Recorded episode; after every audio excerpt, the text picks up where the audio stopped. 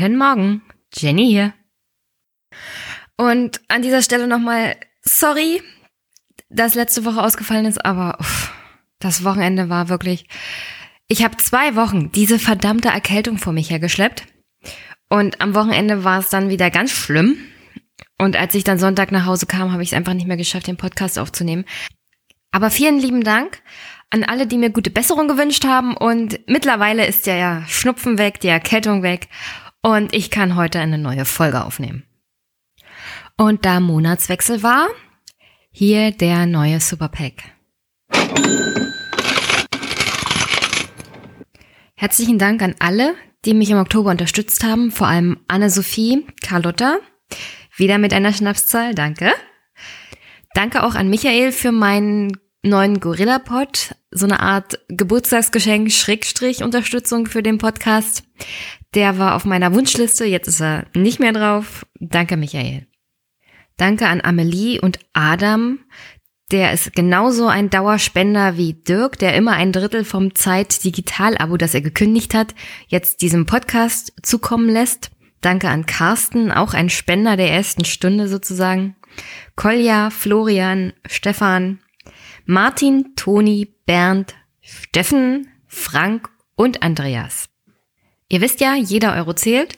Mittlerweile fließt das nicht nur in die Technik und das regelmäßige Betreiben des Podcasts ein, sondern hauptsächlich auch in Fahrkosten. Ähm, ich war beim SPD-Debattencamp, beim Basiskongress der Linken in der SPD. Ich werde diesen Monat noch versuchen, zum Grünen Parteitag der Grünen Brandenburg zu fahren. Die bereiten ja die Landtagswahlen fürs nächste Jahr in Brandenburg vor. Vielleicht schaffe ich es auch bei der SPD Brandenburg vorbeizugucken. Ich weiß es noch nicht genau. Und dann steht natürlich noch der, die Regionalkonferenz der CDU Berlin-Brandenburg an, wo sich die drei großen Kandidaten Jens Spahn, Annegret Kramp-Karrenbauer und Friedrich Merz vorstellen werden. Es ist noch nicht ganz klar, ob das überhaupt presseöffentlich ist oder nicht. Ich weiß nur, es findet Ende November statt, wahrscheinlich in Berlin. Und wenn es irgendwie geht, werde ich da hinfahren, weil das ist wirklich spannend. Und das wäre doch mal interessant, hier ein paar CDUler und JUler Stimmen im O-Ton im Podcast zu haben. Das wäre doch mal was ganz anderes. An dieser Stelle noch eine Ankündigung in eigener Sache. Ich bin am Überlegen, den Podcast im nächsten Jahr nur noch alle zwei Wochen montags um 6 Uhr zu veröffentlichen. Das hat mehrere Gründe. Ich habe festgestellt, als ich krank war, es, also ich setze mich selber unter Druck, den Podcast dann auch rechtzeitig zu veröffentlichen und manchmal bin ich wirklich voll im Stress. Und die Frage ist, also es würde mich freuen, wenn es da ein paar Rückmeldungen gibt, ob das okay ist, vor allem für euch, die Hörer, dass ich das dann regelmäßig alle zwei Wochen mache. Ähm, es kann sein, dass zwischendurch dann mal eine Sonderfolge kommt, eine Extrafolge, wenn es mich, wenn es kribbelt. Aber dann bin ich halt nicht mehr so unter Druck, das jedes Wochenende zu machen, sondern dann spontan und regelmäßig alle zwei Wochen. Ich hätte gerne eine Rückmeldung dazu. Das macht es mir ein bisschen einfacher, dann kann ich besser planen, dann bin ich ein bisschen ruhiger. Und dann kann ich auch, wenn ich mal krank bin, sagen, uff, jetzt dieses Wochenende bin ich krank und zum Glück kein Podcast. Und ich kann auch mal häufiger meine Familie besuchen. Das ist alles ein bisschen eng getaktet über die Woche und am Wochenende in der Vorbereitung auf den Podcast. Ich weiß, Tilo und Stefan, die kriegen zwei Podcasts unter der Woche hin und Tilo noch seinen jungen Naiv nebenbei und alles sowas. Es sieht alles so locker aus. Aber ich habe festgestellt, es ist nicht so locker. Ähm, nee, macht mal deine Rückmeldung, würde mich freuen. Und ja, jetzt hier geht's weiter mit den Kommentaren. Es haben sich ein paar Kommentare angesammelt, weil, wie gesagt, die letzte Woche ausgefallen ist. Thomas hat ähm, zu der Folge mit Anke Domscheit-Berg, also Nachtschicht im Hohen Haus, einen Kommentar zurückgelassen und hat geschrieben, ich habe an ein paar Stellen eine andere Sichtweise zu bieten. Generell müssten wir mal über politische Bildung reden. Weil das, was ihr da anprangert, ist hauptsächlich ein Problem politischer Bildung. Also volles Plenum ist gleich Bundestag arbeitet, ist ein Klassiker. Ich erzähle da immer das Gegenteil. Das hilft nicht wirklich. Ich bin dezidiert gegen öffentliche Ausschüsse und zwar genau wegen dieser AfD. In diesem Moment, in dem Ausschüsse öffentlich sind, werden die AfD-Abgeordneten da auch nur noch Wahlkampf machen und halten dann den Betrieb im Bundestag an den wichtigsten Stellen auf. Wenn da keiner hinsieht, sind die entweder kompromissbereiter oder ihrem Sachstand entsprechend ruhig. Die anderen Abgeordneten müssen auf die nur öffentlich stattfindenden Provokationen nicht reagieren. Was nett wäre, eine Verfolgung der Version mit Diff. Aber da irgendwelche Kameras reinhängen, ist aus meiner Sicht katastrophal. Danke, Thomas. Und wie versprochen, wir reden demnächst mal über politische Bildung.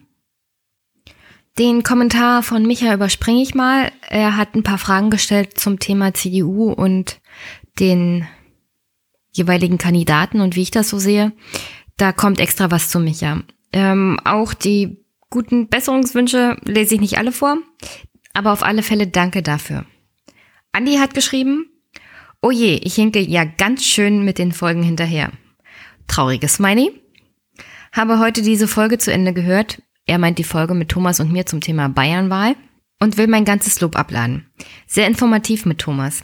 Ich verstehe jetzt auch diese Dame, die ich immer im Fernsehen gesehen habe, die gemeckert hat, was die Zugezogenen die Grünen wählen. Verständlich, wenn so ziemlich alles schon von der CSU abgedeckt ist. Beste Grüße. Ja, ähm, auch zu CSU und Freie Wähler habe ich noch was zu sagen. Aber nicht, nicht heute. Da gibt's aber ein interessanten, interessantes Gespräch, das ich mit der Frau Kohnen aus Bayern hatte. Die war auch bei dem Debattencamp. Und da habe ich sie was Spezielles aus dem Koalitionsvertrag der CSU und der Freien Wähler gefragt, was auch die SPD auf Bundesebene betreffen könnte.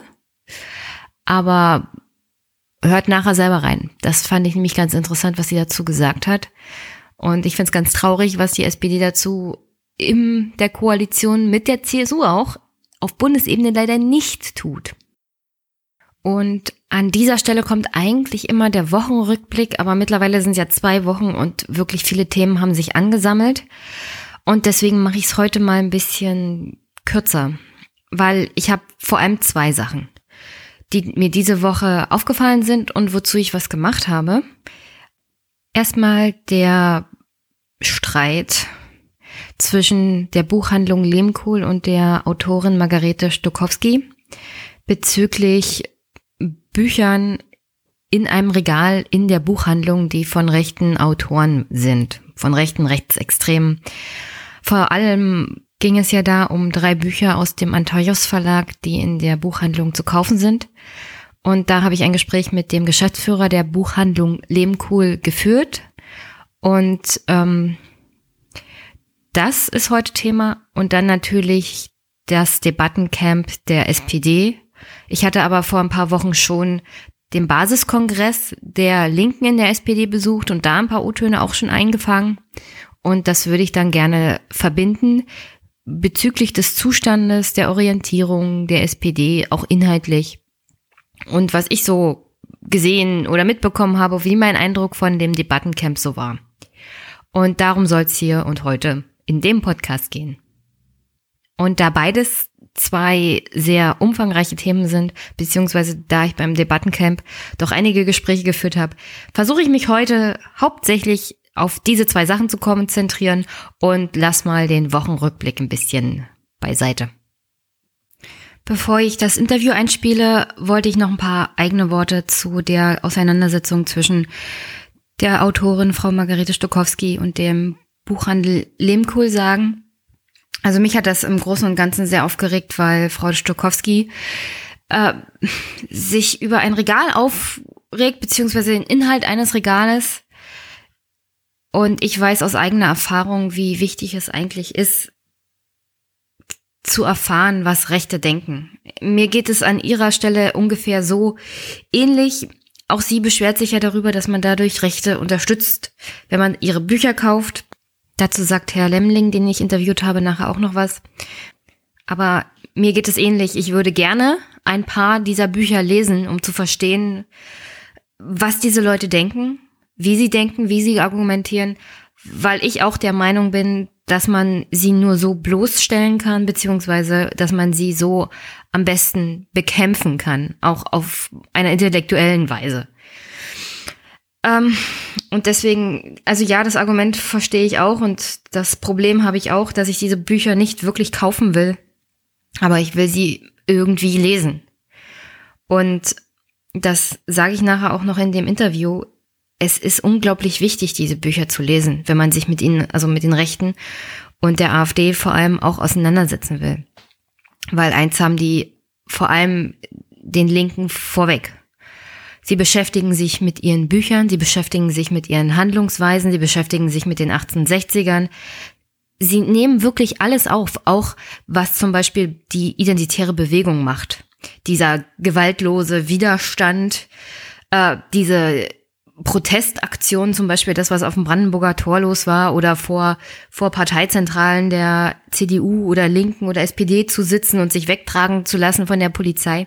Das sind alles Sachen, die zum Beispiel das linke Spektrum im politischen, in der politischen Auseinandersetzung auch schon gemacht hat. Das haben sie sich alles abgeguckt. Und das haben sie sich nicht nur durch Fernsehen und Medien abgeguckt, das haben sie sich auch dadurch abgeguckt, dass sie die Bücher gelesen haben. Unter anderem gibt die IB Seminare. Da werden Bücher von zum Beispiel Lenin auseinandergenommen.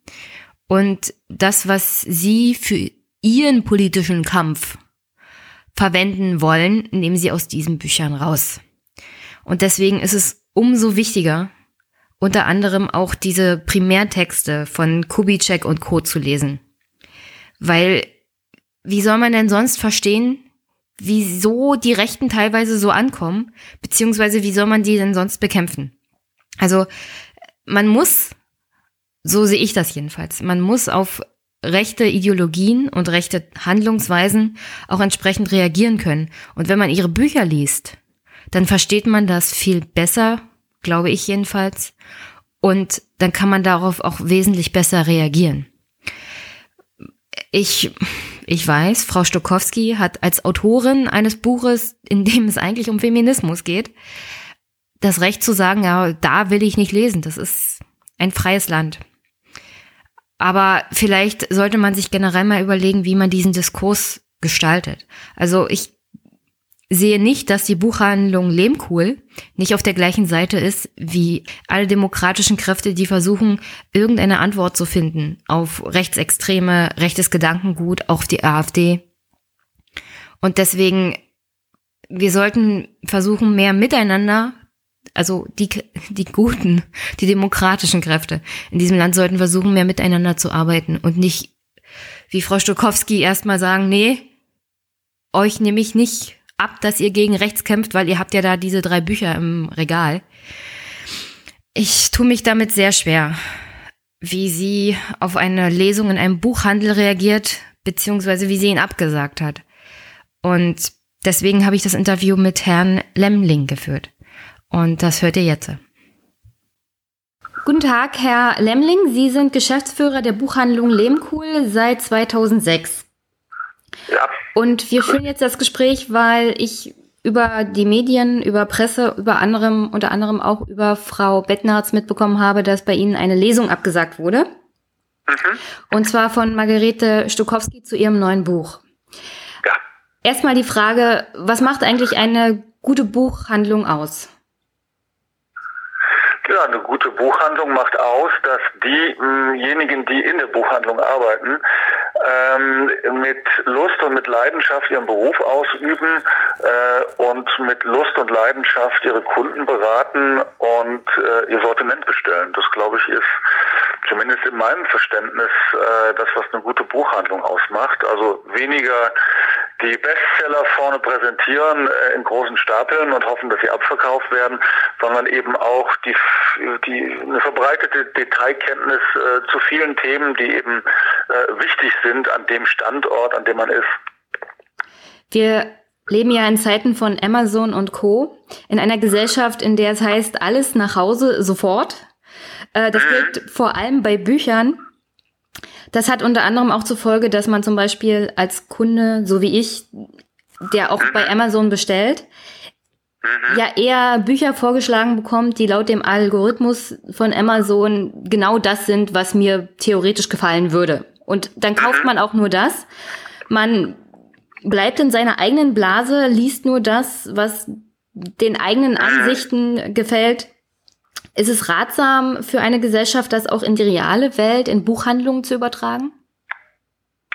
Na gut, sage ich äh, unbedingt. Äh, äh die Sache mit den Algorithmen ist mitunter ja durchaus spannend, wenn Sie sehen, was, was, was Sie da noch so vorgeschlagen bekommen. Aber ich glaube, es ist nochmal was anderes, äh, in eine Buchhandlung äh, zu gehen und äh, in die Sachen, die Sachen wirklich in die Hand nehmen zu können und reinzuschauen. Das ist, wenn Sie allein an, an im Bereich Kinder- und Jugendbuch, die, die, die Bilderbücher denken, in der Kunst, die Kunstbände, ähm, in der Reise, die Reise für, da, da ist viel, da, ich sag mal so, da liegt vieles in der Hand dann einfach doch besser und vor Ort. Und Sie haben natürlich Menschen, äh, die Sie beraten können, wenn Sie das denn mögen, klar. Wie gesagt, Sie sind der Geschäftsführer der Buchhandlung Lehmkuhl in München. Mhm. Ähm, diese Buchhandlung hat ein Regal mit der Schrift Neue Rechte, altes Denken. Da gibt es Primär- und Sekundärliteratur von rechten Autoren und Verlagen, unter anderem der Anatolios Verlag. Mhm, Antaios Verlag, ja. Ja, Antaios. Wegen diesem Regal hat Frau Margarete Stukowski eine Lesung bei Ihnen abgesagt. Wie ist es eigentlich dazu gekommen? Also äh, man muss vielleicht differenzieren. Die hat nicht äh, abgesagt äh, wegen, äh, ich sag mal, wegen 37 äh, anderer Titel, die in diesem Regal stehen, sondern wegen der drei Titel, die aus dem Antaios Verlag in diesem Regal stehen. Ähm, das will ich schon noch sagen. Also da stehen Titel, die sich ähm, mit mit rechtem Denken äh, und rechtem Treiben beschäftigen. Und von den 40 Titeln, die etwa da stehen, die aus den deutschen Publikumsverlagen Verlagen sind, die aus den Kleinverlagen bis hin zu den linken Kleinverlagen auch da stehen, äh, haben sie die überwiegende Mehrzahl Titel, die sich sehr kritisch mit rechtem Denken auseinandersetzen. Äh, weil ich mir aber erlaubt habe, drei Titel aus dem Antaios Verlag ähm, da reinzustellen, von drei Titel, von denen ich glaube, ähm, dass sie gelesen werden sollten von jedem, der sich mit dem Thema beschäftigt, ähm, das hat sie dazu veranlasst, äh, die Lesung dann abzusagen. Wie waren denn eigentlich die Reaktionen bisher auf dieses ähm, Regal? Also wenn es da drei Titel gibt, verstehe ich das mhm, ja. nicht so richtig. Ja, also äh, wir sind ja da äh, mit unseren Kunden äh, durchaus eins. Das heißt, ich habe bislang, bis zu diesem Vorfall jetzt der Lesung, die abgesagt wurde, von unseren Kunden daran auch keinen Anstoß gefunden. Ich habe mit, ich kenne ja viele Kunden, die sich mit dem Thema beschäftigen und die das wissen und die das auch gut finden. Ja, ähm, das ist nicht hier eingerichtet, äh, um einen Stadtteil zu provozieren, sondern ich glaube, äh, um diejenigen, äh, denjenigen, die sich wie gesagt, damit beschäftigen möchte, das darf jeder selber entscheiden, äh, eine gute Aufklärung auch zu, auch zu bieten. Also mit meinen Kunden weiß ich mich da bis heute auch nach den Tagen, in denen jetzt hier wirklich ähm, es in den sozialen Medien äh, und in den Zeitungen die Geschichte durchgerauscht ist, immer noch äh, einig. Ich habe von keinem Kunden in der Buchhandlung bisher weiß ich nicht, Irritation oder Absagen äh, oder irgend sowas in der Richtung gehört. Jetzt kaufe ich aber nicht mehr bei Ihnen ein. Die kennen uns ja alle und die wissen, wer wir sind. Hm. Frau Stukowskis Problem vor allem, also ich wusste bis gerade eben noch nicht, dass es eigentlich nur um diese drei Titel geht. Frau Stukowski hat ja in ihrer Stellungnahme Bezug darauf genommen und gemeint, dass das aktive Anbieten zum Verkauf dieser Bücher zu einer Normalisierung vom rechten Denken und einer mhm. finanziellen Unterstützung dieser Autoren führt. Ich persönlich ja. kenne auch das ein oder andere Buch eines rechten Autoren, das ich gerne lesen würde, mhm. ähm, um zu verstehen, wie sie denken und am besten auch Gegenargumente zu finden, weil ich mhm. finde auch, dass die Primärliteratur gibt einem manchmal mehr Einblick in das Denken eines Menschen als Sekundärliteratur, mhm. äh, wo man eigentlich nur die Meinung eines anderen über die Primärliteratur dann vorgekaut bekommt. Aha, ja. Und ja. Äh, Deswegen, was, was halten Sie von Frau Stokowskis Stellungnahme? Ja, das sind ja so die beiden Hauptvorwürfe, eben Finanzierung der Rechten und Normalisierung der mhm. Rechten.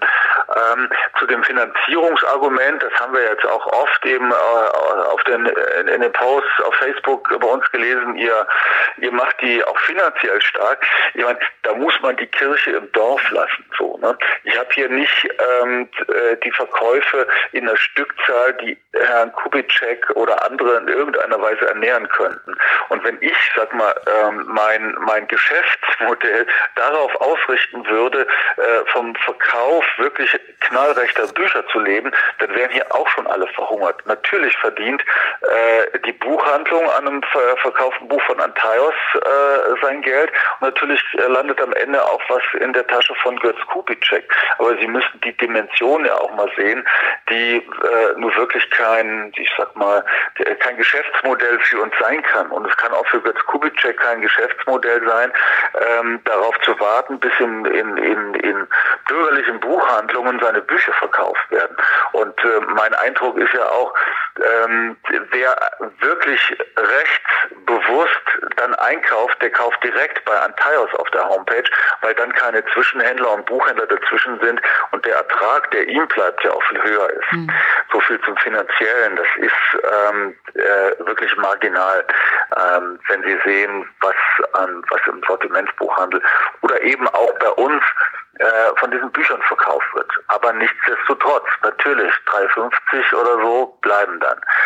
Ähm, das andere mit der Normalisierung, das halte ich für das viel gewichtigere Argument. Die These habe ich ja selber auch äh, lange vertreten.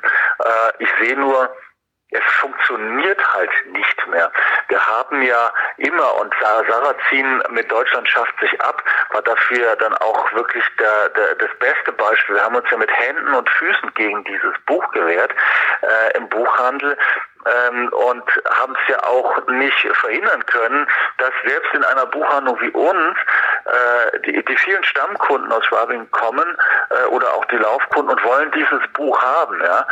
Ähm, sie kriegen eine Debatte, die virulent ist, die in den Tages- äh, und Wochenzeitungen unseres Landes stattfindet, die von mir aus auch am Stammtisch und zu Hause am Familientisch stattfindet. Sie kriegen diese Diskussionen mit ähm, äh, ignorieren, äh, verschweigen, wegdrücken, wegdrücken, kriegen sie nicht weg. Ja? Mhm. Äh, und äh, heute haben wir 97 Abgeordnete der AfD im Bundestag sitzen und mittlerweile ist die AfD in allen Länderparlamenten vertreten. Ähm, die sind ja da. Ja, äh, und die kriegen sie, glaube ich, mit der mit der äh, mit dieser Strategie des Ausgrenzens und Ignorierens äh, oder mit äh, Antifa als Handarbeit gehen die nicht weg. Und die müssen sich, glaube ich, auf eine intelligentere Art und Weise mit äh, Rechten auseinandersetzen. Und das heißt für mich dann eben auch, sich diesen Texten zu stellen. Mhm und seine eigene Strategie. Der Götz Kubitschek, ja, äh, mit, se mit seiner Essaysammlung Die Spurbreite des schmalen Grats. Ähm, das ist ein Buch, ähm, was wirklich wehtut. Ja, das macht keinen Spaß zu lesen. Aber ähm, Götz Kubitschek ist äh, ziemlich intelligent und wie, wenn Sie da sehen, was er sich ähm, zum Beispiel von der 68er Bewegung, die so arg äh, beschimpft äh, wird, ja eben von von den Rechten dieser Couleur. Ähm, was der sich daraus äh, an Aktionsformen äh, äh, rausgeschnitten hat für seine eigenen Aktionen, das ist schon äh, das ist schon nicht zu verachten und das sollte man ganz genau kennen dann hätte man vielleicht auch den Fake, den er auf der letzten Buchmesse brachte, mit Antaios ist verkauft ähm, und am Ende war es eine riesengroße Geschichte. Er wird Berater der CDU. Das hätte man eigentlich wenn man seine Texte gelesen hätte, schneller merken können, als das der Fall war. Hm. Ähm, ja, das wollte ich eigentlich auch anbringen. Ich meine, die neuen Rechte, vor allem auch die identitäre Bewegung und alles, was mit Götz Kubitschek zu tun hat, die legen, lesen gerade linke Texte. Die wenden auch mhm. linke Handlungsweisen an, also das, was man früher so als Antifa-Sachen gesehen hat, äh, gewaltloser Widerstand, diese Aktionen auf dem Brandenburger Tor, das ist alles Sachen, die haben sie sich von den Linken abgeguckt. Das ganze Seminare darüber, über linke Texte, die lesen Lenin und alles sowas und wenden linke Ideen und Handlungsweisen dann an Ja. Und ihr Gegner selber, ich würde auch sagen, Frau Stukowski gehört ja dazu. Sie wollen ja die, die Rechten bekämpfen. Götz Kubischek und, und die AfD. Aber sie blenden total aus, dass die AfD und Kubitschek ihre eigenen Handlungsweisen anwendet, um sie zu schlagen. Und die einzigste Reaktion darauf ist, äh, diese Texte auszublenden und diese Handlungsweise auszublenden. Ja. Ja, äh, das Verrückte an der Geschichte, die wir jetzt eben mit Margarete Stokowski erlebt haben, ist dann ja eigentlich auch, wir haben ja eigentlich das gleiche Ziel, dass wir mhm. sagen, wir müssen was gegen die Rechten tun, ja, wir müssen äh, uns gegen rechts engagieren. Wir sind aber eben in der Frage, wie geht man denn dann damit um? Und natürlich ganz konkret mit der Frage mit mit rechter Literatur, ja, äh, kann das so sehr trennen, ähm, dass man nicht mehr zusammenkommt, um über diese Sache zu mhm. diskutieren, beziehungsweise wir wollten ja gar nicht über die neue Rechte miteinander sprechen, sondern sie hatte bei uns ja de den Platz, äh, aus ihren feministischen Kolumnen zu, le zu lesen. Ja. Ähm, das hat mich dann doch nachhaltig irritiert und gewundert. Ähm, aber am Ende wollte ich dann eben doch ausgesprochen wissen, ähm, warum diese Lesung dann nicht stattfindet. Also Frau Stukowski hat ja in ihrer Stellungnahme nochmal geschrieben, dass Autoren, die zu neuer Rechter und Rechtsextremen recherchieren, ja die Bücher dann über die Theke bestellen können. Äh, meine Frage wäre, ja. ist das, ist das eine Handlungsweise von Buchläden nur an Autoren, die zu einem bestimmten Thema recherchieren, Primärtexte zu verkaufen? Ist das angedacht? Ich meine, eigentlich sollte doch ja, ein Buch auch einer breiten Öffentlichkeit zugetragen ja, werden. Also ich sag mal, jeder Buchhändler hat natürlich das Recht, sein Sortiment in eine Buchhandlung so zusammenzustellen, wie er das für richtig hält. Also mhm. wer sagt, ist nicht mein Thema, ist auch nicht das Thema meiner Kunden, interessiert mich nicht, der lässt das halt bleiben. Also muss niemand so machen. Ne? Wir haben es gemacht, weil es uns ein wichtiges Thema ist und weil wir gemerkt haben, dass das auch in unserem Stadtviertel äh, ein Thema ist. Und äh, natürlich trägt das dann meine Handschrift, dieses Regal.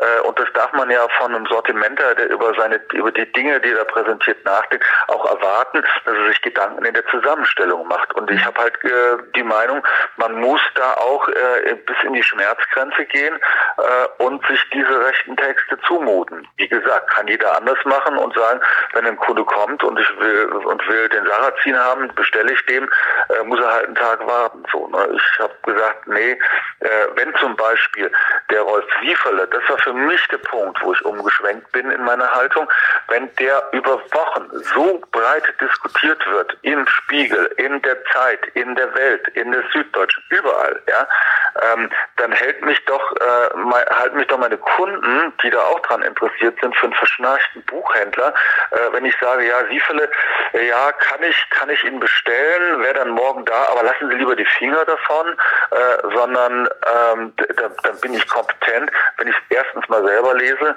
äh, und zweitens sage, ja, problematisches Buch, hier ist es, äh, lies es und dann auch noch anbiete, äh, wer will, kann auch mit mir drüber sprechen, beziehungsweise über die Thematik sprechen. Das heißt, wir haben ja nicht nur ein, ein Regal da stehen mit vielen Büchern über neue Rechte, wir, wir haben ja auch ein umfangreiches Lesungsprogramm, in dem ja Stokowski auch lesen sollte. Und ich habe gesagt, das Thema greifen wir auf mit Thomas Wagner, der hat im Aufbauverlag das Buch Angstmacher die neue Rechte und 1968 geschrieben. Und an, an dem Abend saßen wir mit unseren Kunden zusammen und haben eben genau über all diese Fragen debattiert und diskutiert. Also das ist schon äh, in einem intellektuellen Rahmen, äh, in dem das hier stattfindet und eingebettet in die Diskussion, die wir hier im Viertel haben. Okay, ähm, dann komme ich mal zum Schluss noch zwei letzte Fragen. Wie, mhm. wie waren so die Reaktionen auf die Stellungnahmen? von Ihren Kunden, von externen, so generell? Ja, das, das, ich sag mal, das, ähm, äh, man muss schauen, wo findet da was statt, ja. Mhm. Äh, in den sozialen Netzwerken, äh, auf Facebook, äh, auf dem äh, Twitter-Accounts, wo ja bei, bei, bei äh, Frau Stukowski, bei anderen, da ging natürlich die Post ab und wir haben das natürlich als als als äh, ziemlich heftigen Shitstorm äh, äh, erlebt, der sich, und das war für uns dann durchaus lehrreich, ähm, völlig eigentlich von der Stellungnahme, die es gab und der Gegenstellungnahme von Margarete Stokowski entfernt hat. Am Ende diskutieren und das dauerte nicht lang. Die Leute gar nicht mehr über das, was am Anfang stand, sondern die hauen dann in irgendwelche Kommentare irgendwo rein. Ähm, das ist äh, das eine. Ähm, dann gab es von unseren Kunden sehr viel Zustimmung im Laden von denen, die es mitbekommen haben. Die haben es aber eher übers Radio mitbekommen. Die haben es über die Lokalpresse mitbekommen und äh, das, was in der Süddeutschen Zeitung stand. Wie gesagt, sehr viel positive Rückmeldung, die Debatte so zu führen, wie wir sie führen. Äh, und dann gab es jetzt die Reaktionen in, äh, in den Feuilletons äh, des Landes, in der, in der Welt, in der Süddeutschen, heute in der Zeit. Ähm, und das eröffnet nochmal eine andere Debatte. Und da fand ich, ähm, das hat mich total begeistert, der Artikel von Svenja Flasspöhler heute äh, in der Süddeutschen Zeitung, die ja einen Weg auch aufzeigt, wie man äh, in eine Debatte kommen kann oder wie man Debatten über diese Themen auch anders führen sollte und kann. Das fand ich wirklich einen Blick nach vorne, der, wie gesagt, mich total begeistert hat. Das wäre ja dann praktisch meine Abschlussfrage. Also welche Botschaft hätten Sie jetzt zum Beispiel an alle, die sich darüber aufregen, dass Sie diese drei Bücher in diesem Regal haben? Dass man darüber ja. nachdenken sollte, äh, eine vernünftige und mehr selbstreflektierte Debatte zu führen, selbst wenn man ein Problem mit diesen Autoren hat? Ja, unbedingt. Ich habe, ähm, ich sage, wer, mh, mm, wer sagt, die drei Bücher von Antaios, die bei mir stehen, das sei ein Statement, ja, äh, ein rechtes Statement, ja, sage ich, ja, diese drei Bücher sind ein Statement, bin ich mit einverstanden, aber die anderen 37 Bücher äh, aus Verlagen wie äh, Aufbau oder Christoph Links oder bis hin zum linken Unrast Verlag oder zum Verlag VSA, all diese Bücher sind ja auch Statements, ja. Und dann müssen Sie 40 Statements zusammenzählen äh, und erst dann wissen Sie, was der Buchhändler Ihnen sagen will. Ne? Nämlich eben die, die Debatte in der Tat, die da stattfindet, ähm, anders zu führen, äh, als sie geführt wird. Und äh, eines will ich dann auch noch sagen. Hm, es ist, glaube ich, weil viele Kollegen ja auch sagen, würden sie anders machen, würden sie nie machen, äh, sich die Bücher dann reinzustellen, äh, bin ich ganz mit einverstanden, darf jeder so entscheiden. Bei Antaios ist man sich schnell einig. Böser Verlag, böser Verleger, haben wir nichts mit zu tun, zack, weg. Ja. Die, die Frage, die aber viel kniffliger sein wird und die ja auch schon am Horizont erscheint, ähm, die, der kann kein Buchhändler dann mehr ausweichen und das wird sein, wenn im nächsten Jahr äh, der, der neue Roman von ähm, Uwe Tellkamp erscheinen wird.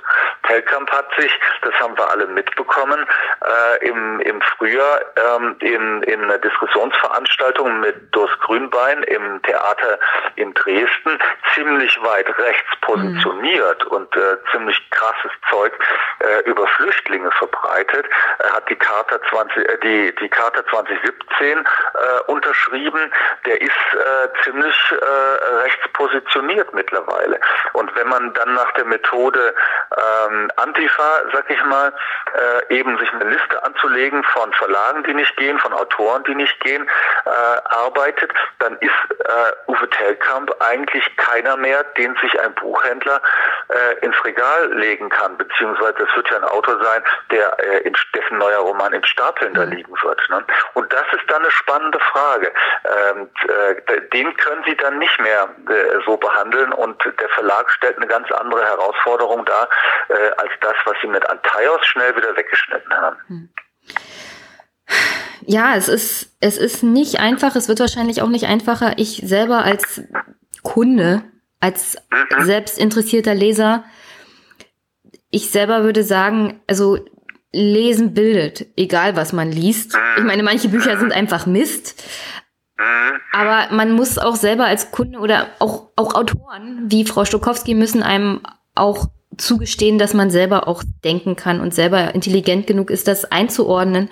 Und das Buch alleine verleitet einem nicht zu rechtem Denken, sondern das ist die Person, die das rechte Denken ausmacht und andere andere Erfahrungen im Leben kommen noch dazu. Also das Buch alleine im Regal wird noch niemanden zum rechten Denken verleiten und es wird auch nicht eine Normalisierung in unserer Gesellschaft von rechten Gedankengut bedeuten. Ähm. Ich, ich habe ja auf ihrer Homepage, also auf der Homepage vom Lehmkuhl Verlag auch ein bisschen nachgeguckt. Da gibt's sehr schöne Sprüche. Unter anderem Lesen gefährdet die Dummheit. Oder.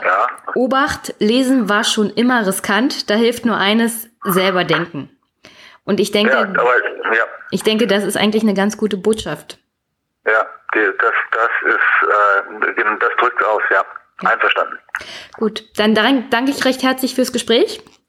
Ja, danke schön. Ich hoffe, dass Sie nicht mehr allzu viel äh, negative Erfahrungen jetzt machen mit der Reaktion auf diese Absage. Ja, nein, es geht uns gut. Wir sind vollkommen mit uns im Einklang. Sehr gut.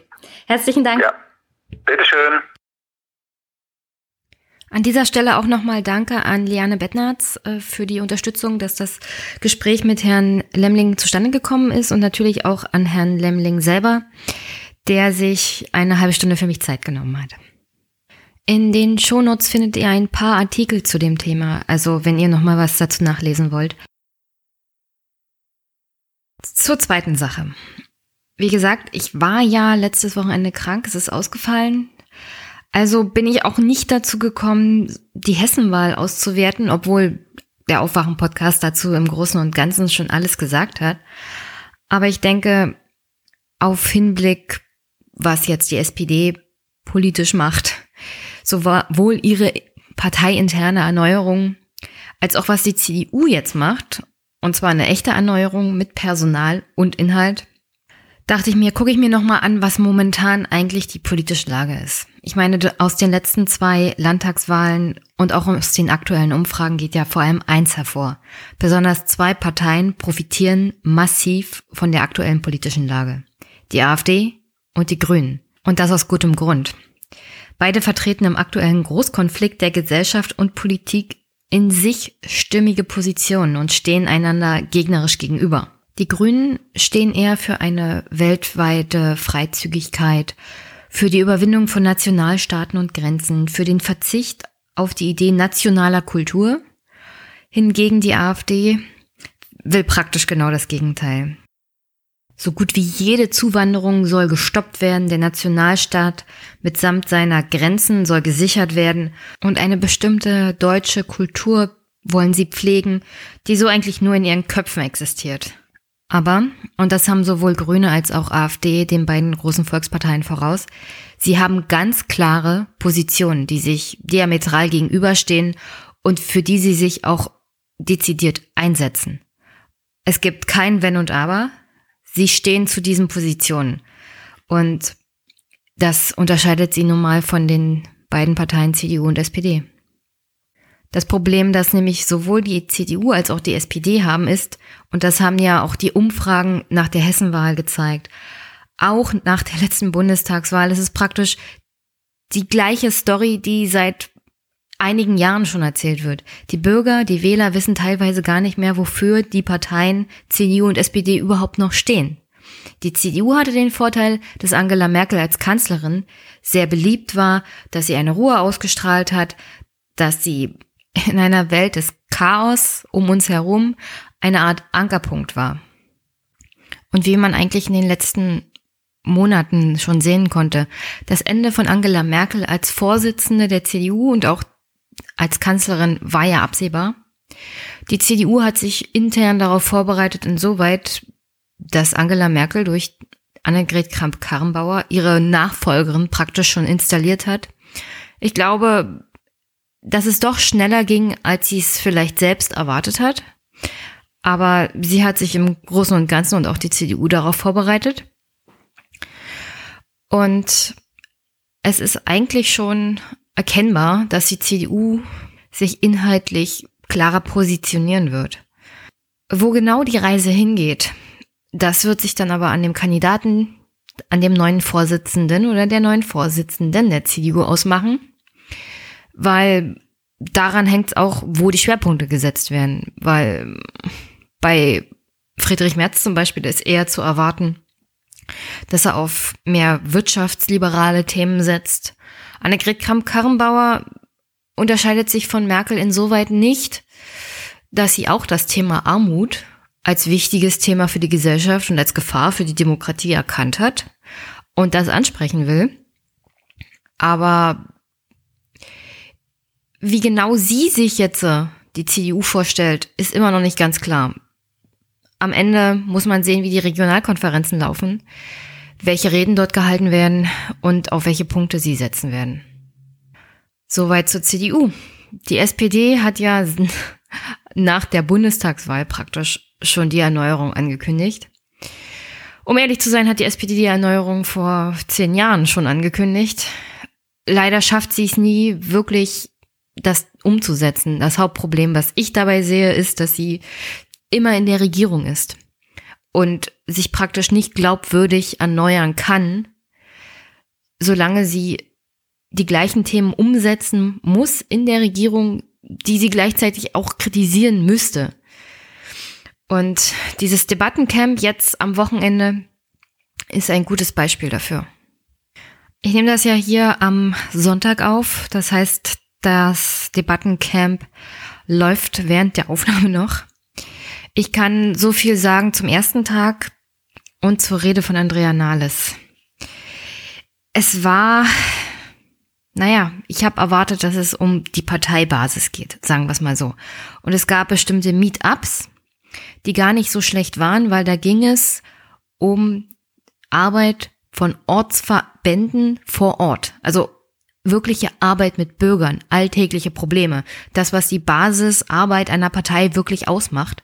Und da wurden die Probleme besprochen, die die SPD als Partei im 21. Jahrhundert tatsächlich hat.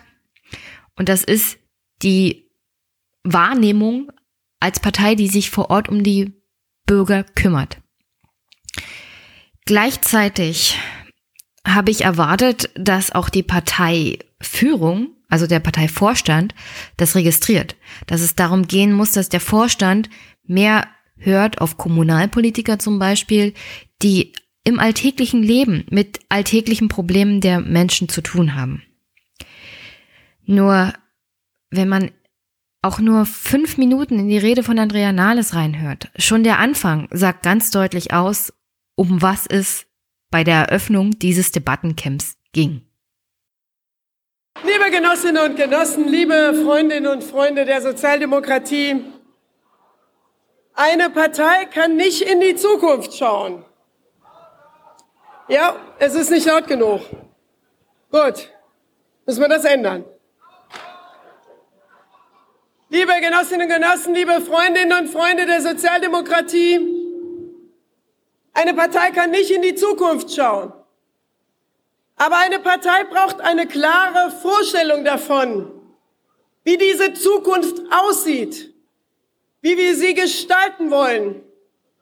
Eine Partei braucht eine klare Vorstellung davon, dass Zukunft eine Zukunft wird, die für viele und nicht nur für wenige eine gute Zukunft ist.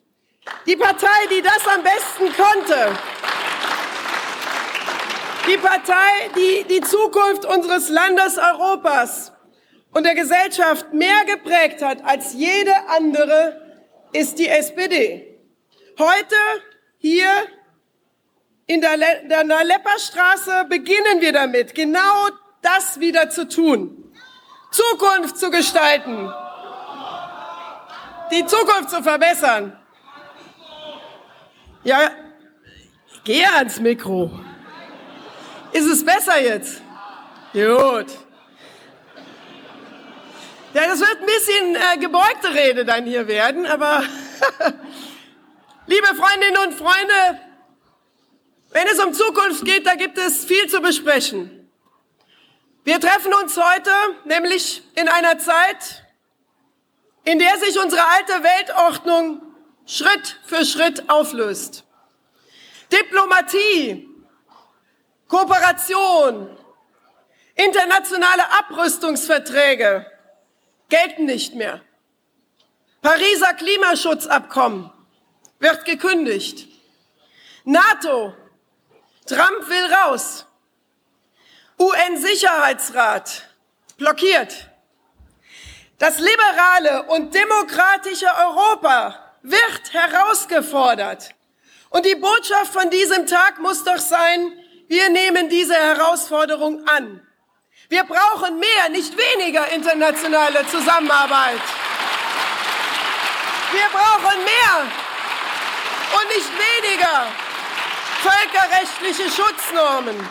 Mehr, nicht weniger internationale Abkommen, mit denen wir das Klima schützen, mit denen wir den Frieden sichern wollen, mit denen wir Rüstung begrenzen, mit denen wir Menschenrechte schützen. Kein Staat kann die großen Fragen der Menschheit noch alleine lösen. Das war die ersten paar Minuten der Rede von Andrea Nahles bei der Eröffnung des Debattencamps. Es ist nicht so, dass ich hier nicht grundsätzlich inhaltlich recht gebe. Und es ist nicht so, als ob das nicht gut aufgezogen war, das Debattencamp. Und wie gesagt, es war, gab wirklich gute Punkte, gute Meetups.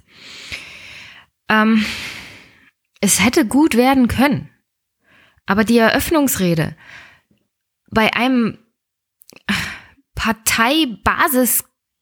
Parteibasiskongress, in dem es eigentlich darum gehen sollte, die Partei zu erneuern, die Strukturen zu erneuern, der Basis zu zeigen, dass der Vorstand die Ideen aufnimmt und dass die Basis, das einzelne Mitglied im Mittelpunkt steht in Zukunft.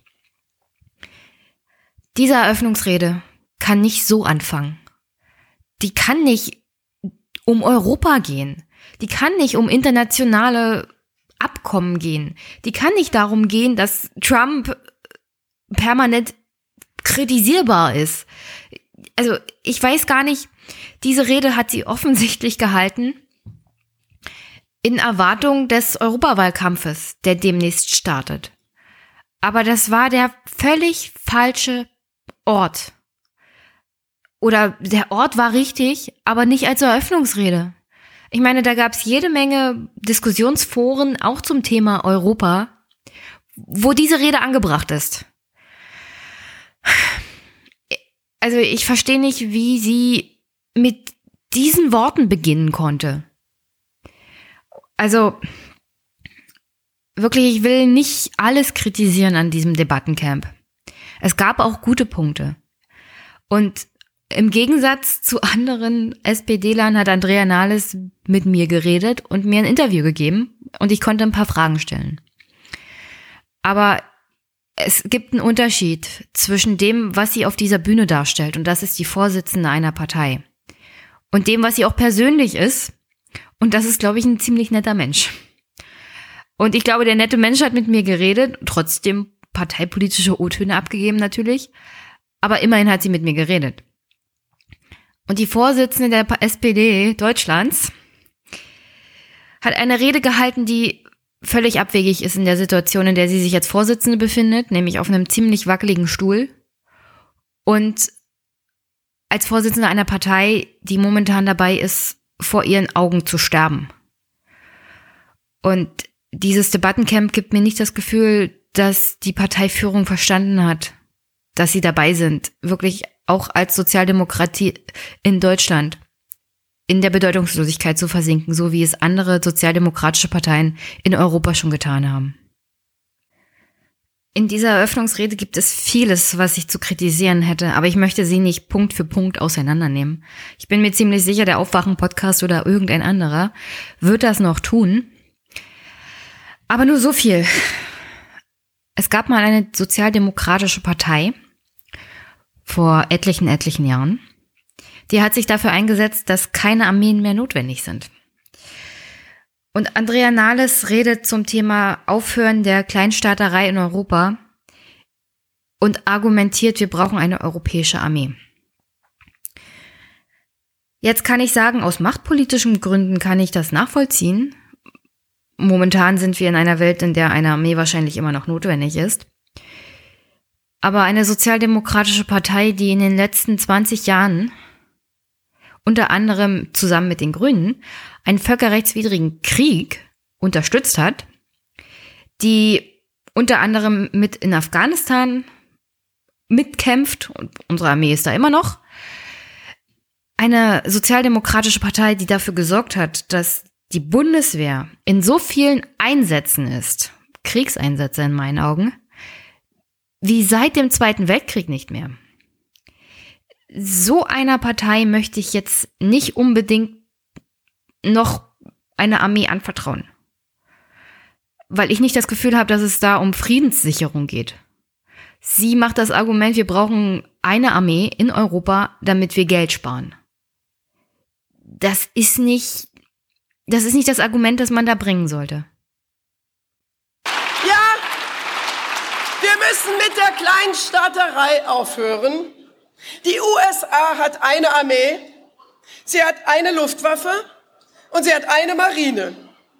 Die Europäische Union hat 28 Armeen, 27 Luftwaffen und 23 Marinen. Kein Wunder, dass wir wahnsinnig viel Geld für Militär ausgeben. Wir brauchen eine europäische Armee, liebe Freundinnen und Freunde. Andrea Nahles spricht natürlich auch die sozialen Probleme zwischen den europäischen Ländern an, also die gravierende soziale Ungleichheit alleine schon zwischen den verschiedenen europäischen Staaten. Also mal abgesehen davon von den sozialen Ungleichheiten in Deutschland. Sie sieht darin auch ein Problem auf europäischer Ebene, was ja an sich nicht falsch ist. Aber hier mal was Interessantes, das ich noch gar nicht wusste. Wir hadern hier in Deutschland mit Hartz IV, in Italien haben sie gar keine Sozialhilfe. Es liegt auch an uns, in unserer Verantwortung, daran etwas zu ändern. Wir brauchen doch ein soziales Europa. Das muss doch auch das gemeinsame Projekt der sozialdemokratischen Familie in Europa sein.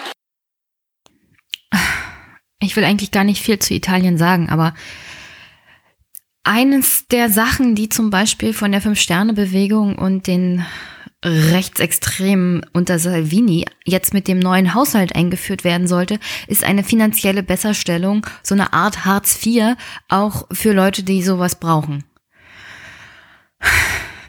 Und was hat Europa getan? Ja, genau den Haushalt abgelehnt. Habe ich da irgendwie Kritik von Andrea Nahles gehört, von Olaf Schäuble, von irgendjemandem aus dieser SPD Willy Brandt Zentrale? Ich kann mich nicht erinnern. Kann mich bitte jemand verbessern? Okay, ich habe gesagt, ich will nicht alles kritisieren, aber das hier muss noch unbedingt rein. Unsere Kraft muss in die gleichwertigen Lebensbedingungen in Europa gehen. Deutschland spielt dabei eine entscheidende Rolle. Und ehrlich gesagt, in Deutschland, lieber Antonio, lieber Alexis, lieber Sergej, spielt die SPD, um dieses Ziel durchzusetzen, die allerentscheidendste Rolle. Das ist doch der entscheidende Punkt. Soziales Europa gibt's doch ohne SPD überhaupt gar nicht. An der Stelle sind Paul und ich fast von unseren kleinen Hockern gefallen. Ich denke mal, die meisten, die das hören, denen geht's vielleicht ähnlich. Dazu hätte ich gerne mal eine Mitteilung, was ihr zu dieser Einschätzung der SPD durch die SPD-Vorsitzende haltet. Denn laut aktuellen Umfragen 13 Prozent SPD. Mir ist an der Rede auch nicht ganz klar geworden, wovon sie beim Thema digitaler Kapitalismus redet.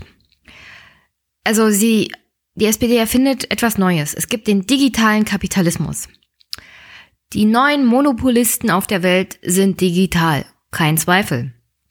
Aber das Prinzip ist das gleiche wie seit Urzeiten. Es ist einfach nur Kapitalismus. Es gibt keinen digitalen Kapitalismus. Das Hauptproblem ist der Kapitalismus. Und die SPD kann es nicht verkraften, anscheinend davon zu reden, den Kapitalismus zu überwinden. Also erfinden sie was Neues, um den Kampf der SPD gegen Ungleichheit zu legitimieren und sagen, der digitale Kapitalismus, wenn wir den begrenzen, dann ist alles besser für alle. Ähm, wenn du nicht an das Kernproblem rangehst, liebe SPD, und das ist generell der Kapitalismus, es war ja auch mal irgendwie ein Ziel von Sozialdemokraten, den Kapitalismus nicht nur ein bisschen weniger schlimm zu machen, sondern ihn generell zu überwinden.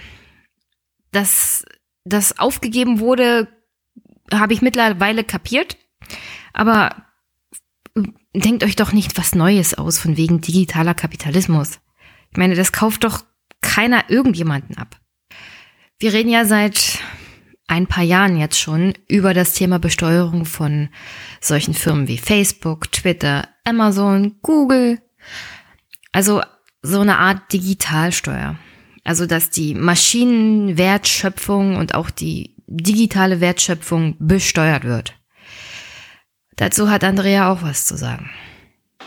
Die global agierenden Digitalkonzerne dürfen sich auch nicht länger um eine angemessene Besteuerung herumdrücken, wie jeder einzelne Einzelhändler und jeder einzelne Handwerker müssen sie Steuern zahlen.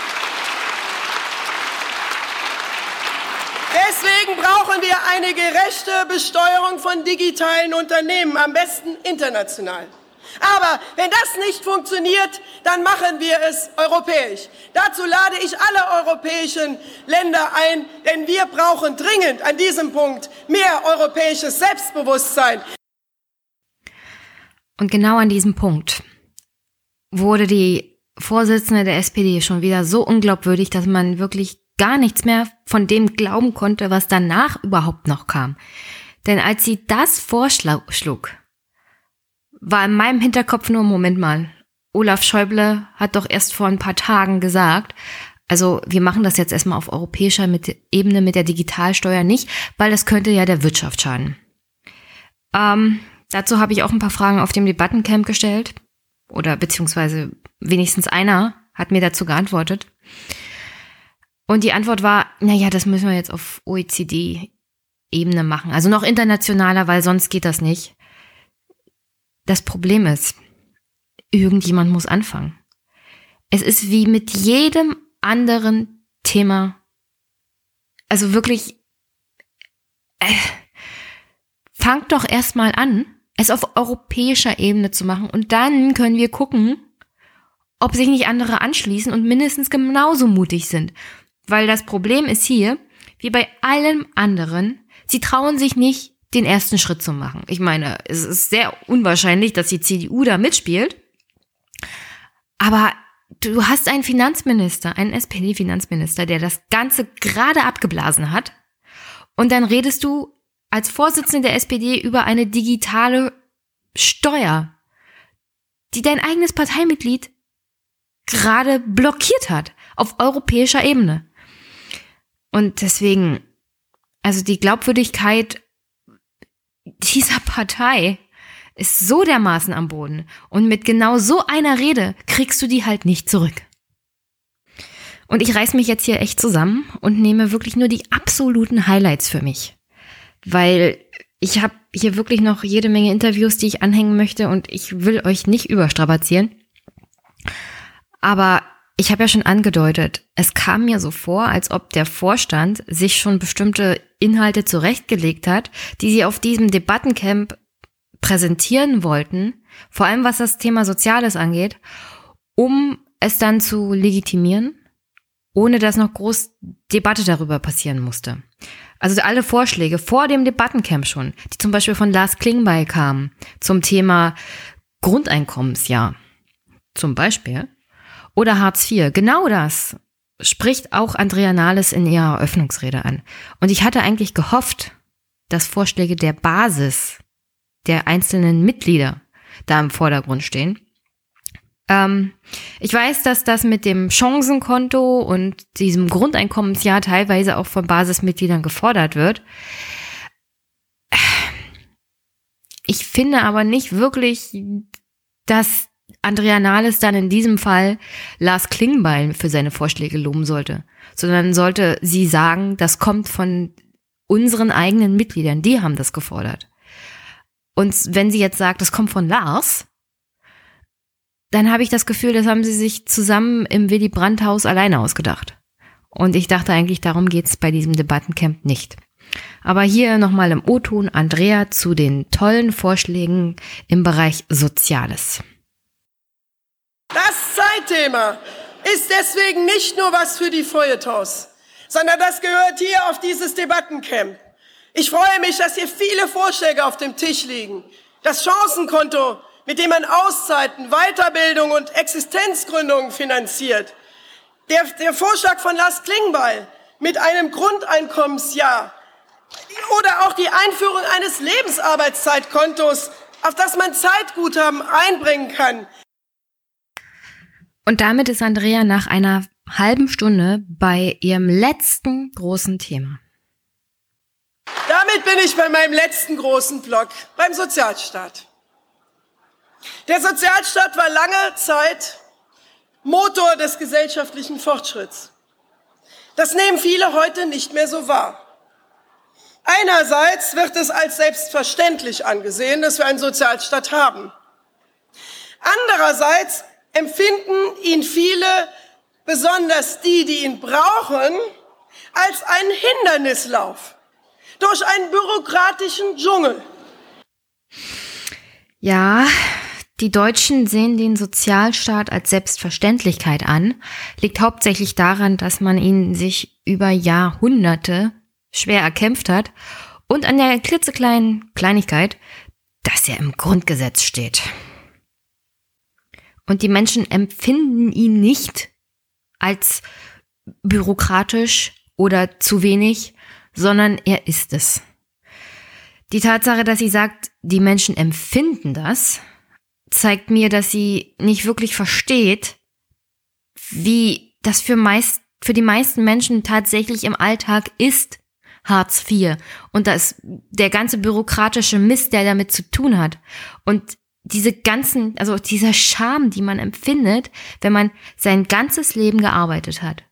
Und dann plötzlich zum, zum Arbeitsamt gehen muss oder zum, zum Jobcenter in dem Fall von Hartz IV und etwas beantragen muss,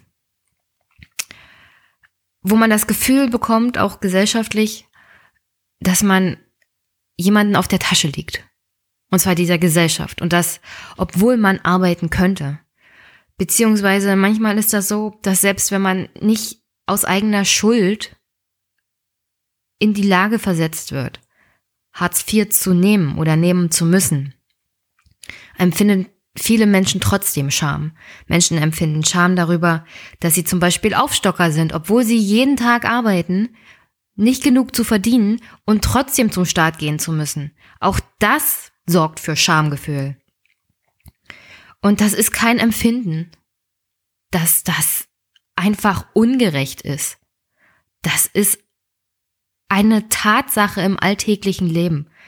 Und selbst ich musste es schon mal sechs Monate lang auf Hartz IV zurückgreifen, weil ich zwischen zwei Jobs war und noch keine arbeitsversicherungspflichtige Berufstätigkeit zu dem Zeitpunkt ausgeübt hatte. Und ich kann gar nicht beschreiben, wie schlimm das für mich war weil ich wirklich zu keinem Zeitpunkt bis dahin jemals nicht gearbeitet hat, hatte. Es war nur Arbeit, die nicht sozialversicherungspflichtig war.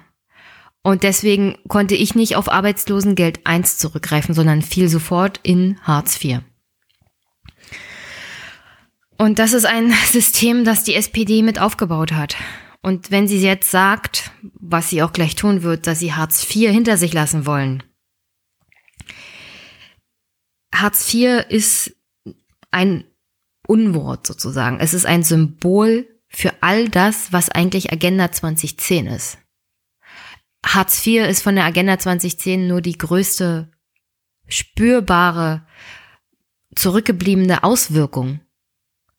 Und deswegen ist das, also wenn die Menschen die SPD wegen Hartz IV kritisieren, dann ist das nur wirklich der größt, das größte Ausmaß dieser Agenda-Reform, die äh, wahrnehmbar im alltäglichen Leben von vielen Menschen ist. Und deswegen empfindet man das nicht. Und deswegen wird der SPD das wahrscheinlich auch nicht abgekauft werden, wenn sie jetzt sagt, wir wollen Hartz IV hinter uns lassen. Weil ich habe nicht das Gefühl, hm, dass die SPD-Führungsspitze versteht, dass Hartz IV, dass die Agenda 2010 und Hartz IV ist nur ein Teil davon, das Problem waren. Sie haben wirklich ihre eigene Wählerschaft damit verraten, ihre eigenen Kernthemen damit verraten. Und sie machen es nicht wirklich glaubhaft, dass sie verstanden haben, was das Problem mit der Agenda 2010 ist. dass sie es umgesetzt haben, dass sie dafür gesorgt haben, dass so der Sozialstaat weniger sozial ist, sondern eher so eine Art Hunger Games. Jeder ist sich selbst überlassen, jeder ist für sich Einzelkämpfer und wenn man es nicht schafft, ist man selber schuld. Also diese, alles das, was mit der AfD zu tun hat. Ich würde mal sagen, hört euch den letzten Podcast von The Intercept an. Da gibt's ein wirklich gutes Gespräch zwischen, zwischen zwei Journalisten, die das mal richtig darstellen. Dass die Monster, die wir jetzt erleben, und das ist nur die Oberfläche, die sind aus ihren Ecken gekommen und konnten aus ihren Ecken kommen. Wegen der Politik, unter anderem auch der SPD hier in Deutschland, die dafür gesorgt hat, dass es eine Gesellschaft gibt, in der jeder auf sich selbst gestellt ist. In der es also einem Menschen das Gefühl gegeben wird oder vermittelt wird, dass wenn er es in dieser Gesellschaft nicht schafft, er selber daran schuld ist. Und dass es verwerflich ist, sich auf den Sozialstaat zu verlassen. Ich glaube nicht, dass das die Intention war von Agenda 2010. Aber das ist die Gesellschaft, die geschaffen wurde. Und das ist eine Gesellschaft der Egoisten. Und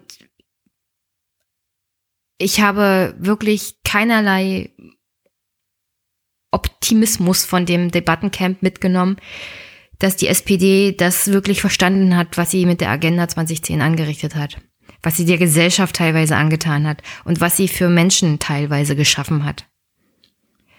Und deswegen ist, also an diesem Teil der Rede von Andrea Nahles habe ich wirklich nachvollziehen können, dass sie es nicht wirklich verstanden haben, was das Problem ist. Und dass es aufgrund der Tatsache, dass sie es nicht verstanden haben, ihnen keiner glaubwürdig abkaufen wird, wenn sie sagen, wir lassen jetzt Hartz IV hinter uns.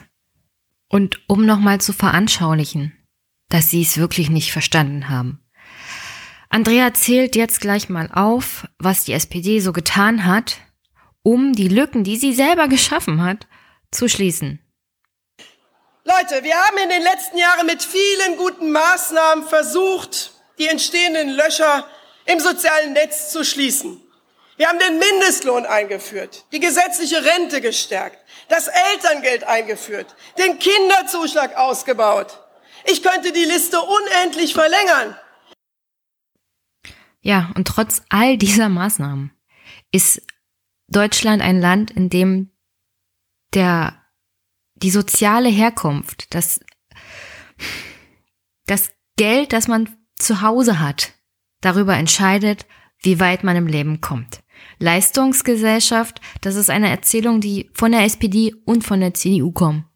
Aber es ist nichts weiter als eine hohle Phrase, weil Leistung in dieser Gesellschaft überhaupt gar nichts mehr bedeutet. Zehn Prozent der deutschen Haushalte besitzen 60 Prozent des Reichtums im ganzen Land. Und das ist mehr als bei allen anderen Industrieländern das Problem hier für die SPD ist, dass sie in einer Zeit, in der das alles sich verfestigt hat und noch angestiegen ist, in der die Schere zwischen Arm und Reich weiter auseinandergegangen ist und sie die aufgezählten, von Andrea Nahles aufgezählten Maßnahmen getroffen haben, nichts davon sich wirklich geändert hat, sondern alles nur schlimmer geworden ist. Und der Ursprung von dieser Entwicklung ist die Agenda 2010. Und die SPD will diese Agenda 2010 nicht wirklich richtig hinter sich lassen. Sie, ich glaube, Andrea Nahles, wenn sie sagt, wir wollen Hartz IV abschaffen, weil sie verstanden haben, dass das ein Klotz am Bein der SPD ist, die sie runterzieht und die das es verhindern wird, dass die SPD hier jemals wieder auf einen grünen Zweig kommt. Gleichzeitig waren sie aber wirklich die ganzen letzten Jahre fast permanent an der Regierung. Und dass die Leute, dass die Menschen und die Bürger und die Wähler sie dafür zur Verantwortung ziehen, dass eine Partei, die eigentlich sozial ist, die gegen soziale Ungerechtigkeit kämpft, jedenfalls wenn man sich mal die DNA dieser Partei anguckt, dass die Menschen einer Partei, die genau das Gegenteil während der Regierungszeit erreicht hat, beziehungsweise dafür gesorgt hat, dass die soziale Ungerechtigkeit noch zunimmt, jetzt darunter leidet, beziehungsweise vom Wähler abgestraft wird. Das ist, glaube ich, kein Wunder. Und sie versuch, sie versuchen hier wirklich irgendwie noch die Löcher zu stopfen, die in der Inkonsequenz ihres politischen Handelns entstanden sind. Aber sie haben nicht den Mut und die Radikalität, wirklich die entsprechenden Schritte zu gehen, die notwendig wären. Gleichzeitig gibt es natürlich in der SPD noch verschiedene Mitglieder, die, die das nicht so sehen wie ich, die es nicht so sehen wie die parteiinterne Linke, die sich wünschen von der SPD, dass sie realpolitisch ist, dass sie entsprechend handelt, auch wirtschaftsfreundlich agiert. Aber ich glaube, dass genau dieser Kurs der Partei den Rest geben wird. Aber hier natürlich noch der Part, der durch alle Medien gegangen ist. Und zwar Andrea Nahles zum Thema Hartz IV. Und wenn wir eine große Sozialstaatsreform anpacken, werden wir natürlich auch Hartz IV anpacken. Wir werden Hartz IV hinter uns lassen. Wir werden eine neue Grundsicherung schaffen. Wir werden eine neue Grundsicherung schaffen und zwar aus der Perspektive der Menschen, die diesen Sozialstaat brauchen und nicht aus der Perspektive der Menschen, die ihn vielleicht mal missbrauchen. Die Menschen brauchen einen freundlichen, einen zugewandten, einen echten Sozialstaat. Ja, an sich, wenn ich es mir jetzt extra anhöre, finde ich den Part auch ganz gut, aber es ging halt in dem ganzen, in der ganzen halben Stunde vorher ging das dann unter. Und es ging auch unter, weil ich glaub's einfach nicht. Ich glaub's der SPD einfach nicht mehr. Und nicht nur ich nicht, selbst das Parteimitglied Paul tut's nicht. Und ich denke mal, die meisten Wähler tun's auch nicht. Das liegt hauptsächlich daran, dass sie in der Regierung halt sind. Und warum macht ihr es dann nicht einfach? Und ja, da kann es heißen, naja, der Koalitionsvertrag und die CDU macht das nicht mit. Und genau das ist das Problem. In der Regierung können sie es nicht glaubhaft machen, weil die CDU da nicht mitmachen wird. Und wenn jetzt Neuwahlen kommen, werden sie abstürzen. Also die SPD befindet sich in einer Situation, in der sie eigentlich überhaupt nicht mehr gewinnen kann. Wenn sie, also das Problem ist ja hier auch, das Ziel der SPD ist eine Erneuerung und eine Machtkonstituierung zusammen mit der, mit der Grünen Partei und mit den Linken, also Rot-Rot-Grün oder Grün-Rot-Rot, so wie die Mehrheitsverhältnisse momentan sind.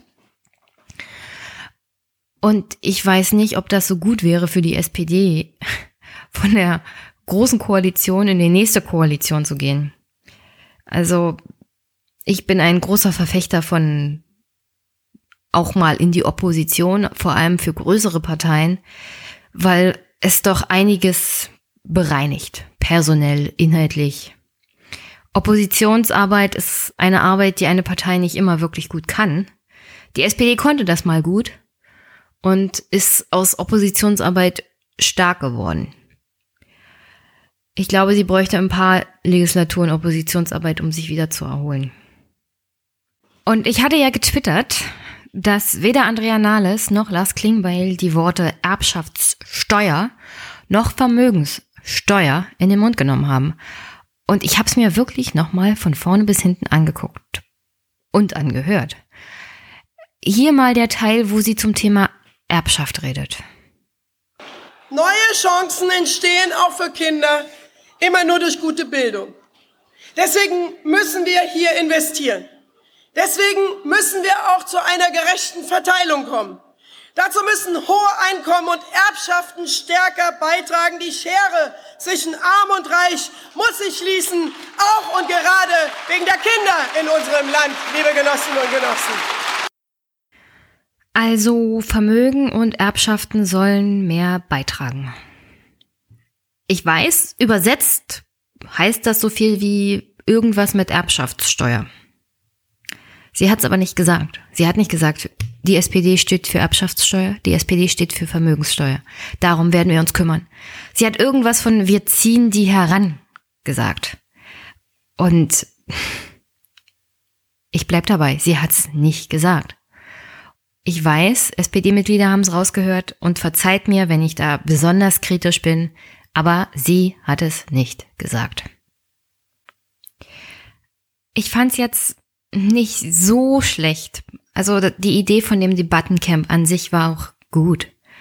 Und auch das ganze Ambiente war ja nicht schlecht. Und wie gesagt, diese Meetups fand ich gut. Es gab ein paar Stellen bei der Rede von Andrea Nahles, die ich gar nicht so schlecht fand. Es war halt der falsche Zeitpunkt und der, also wirklich, diese, diese Rede bei der Eröffnung des Debattencamps, ich fand's jetzt nicht so passend. Sagen wir es mal so.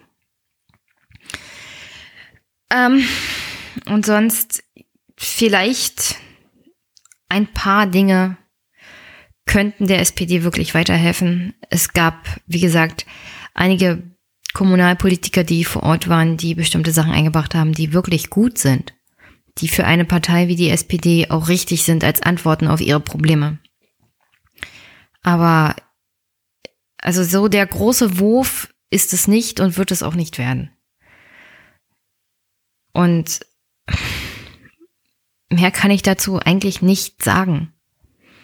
Ich glaube, Paul, das SPD-Mitglied mit dem eigenen Podcast, äh, wir haben ja zusammen bei Thilo Jung zusammengefasst, was wir so für Eindrücke hatten. Und er war, glaube ich, noch enttäuschter als ich. Ich bin nicht Mitglied, deswegen mich kann man schwer enttäuschen. Aber Paul war wirklich enttäuscht, glaube ich mal. Ich lehne mich nicht zu weit aus dem Fenster, wenn ich das jetzt hier sage. Und deswegen. Mann, oh Mann, oh Mann. Ich hatte ja am Anfang angekündigt, dass ich hier auch O-Töne vom Basiskongress der Linken einspiele. Ich werde das einfach bei einem anderen Podcast machen, wenn es besser passt. Jetzt, äh, wo ich das mit der Rede gemacht habe und mir das nochmal durch den Kopf gehen habe lassen. Es ist besser, wenn ihr nur die O-Töne hört, die ich tatsächlich bei dem Debattencamp aufgenommen habe. Und es sind einige. Unter anderem auch Andrea Nahles, Frau Kohnen und Ralf Stegner. Und an dieser Stelle auch Danke an Thilo Jung, der einen ja als Podcaster immer anspornt, sich doch mal an die Politiker ranzuschmeißen und ihnen ein paar Fragen zu stellen. Äh, beurteilt selbst, ob Jenny das einigermaßen gut gemacht hat und ob Tilos Einsatz sich da gelohnt hat. Aber an der Stelle nochmal Danke an Tilo, dass er junge Podcaster, neue Podcaster, nee, so jung bin ich ja nicht mehr, unterstützt und Werbung macht und auch anspornt. Danke dafür, Tilo. Und an dieser Stelle mache ich auch Werbung für Pauls Podcast. Der kommt auch am Montag raus. Der war auch auf dem Debattencamp. Der hat seinen eigenen. Ich verlinke ihn in den Shownotes. Und ich empfehle euch natürlich die Sendung, die Paul mit mir gemacht hat. Und hört euch das an. Das ist auch nicht schlecht. Wir reden über unter anderem auch die AfD. Und sonst bleibt mir an dieser Stelle zum Abschluss nur zu sagen, es war ein interessantes Debattencamp. Ich bin immer gerne unterwegs und treffe immer gerne Leute und rede mit denen über ihre Eindrücke, über das, was sie von der Politik ihrer eigenen Partei so ge oder generell so halten. Und ich gehe nie irgendwo weg, auch bei diesen Veranstaltungen nicht, ohne was auch Positives mitzunehmen. Und ich hoffe, ihr nehmt auch was Positives mit, auch wenn ich immer sehr kritisch gegenüber Andrea Nahles bin und und der SPD so generell. Aber es ist halt schade einer Partei, die wirklich, ich glaube, dass wir die SPD wirklich brauchen. Also wir brauchen eine Partei, die sich für soziale Themen einsetzt. Und es ist halt schade, dass die SPD da gerade wie andere Parteien in Europa, andere Schwesterparteien, sozialdemokratische Parteien einfach so vor sich hinstirbt und irgendwie nicht den, die Kurve kriegt. Und deswegen finde ich das einfach nur schade. Schade auch für Deutschland. Aber ich wünsche euch viel Spaß beim Hören und eine schöne Woche. Und hier im Anschluss jetzt die Gespräche, die ich auf dem Debattencamp der SPD geführt habe. Bis bald. Hi, wie heißt du? Jonas.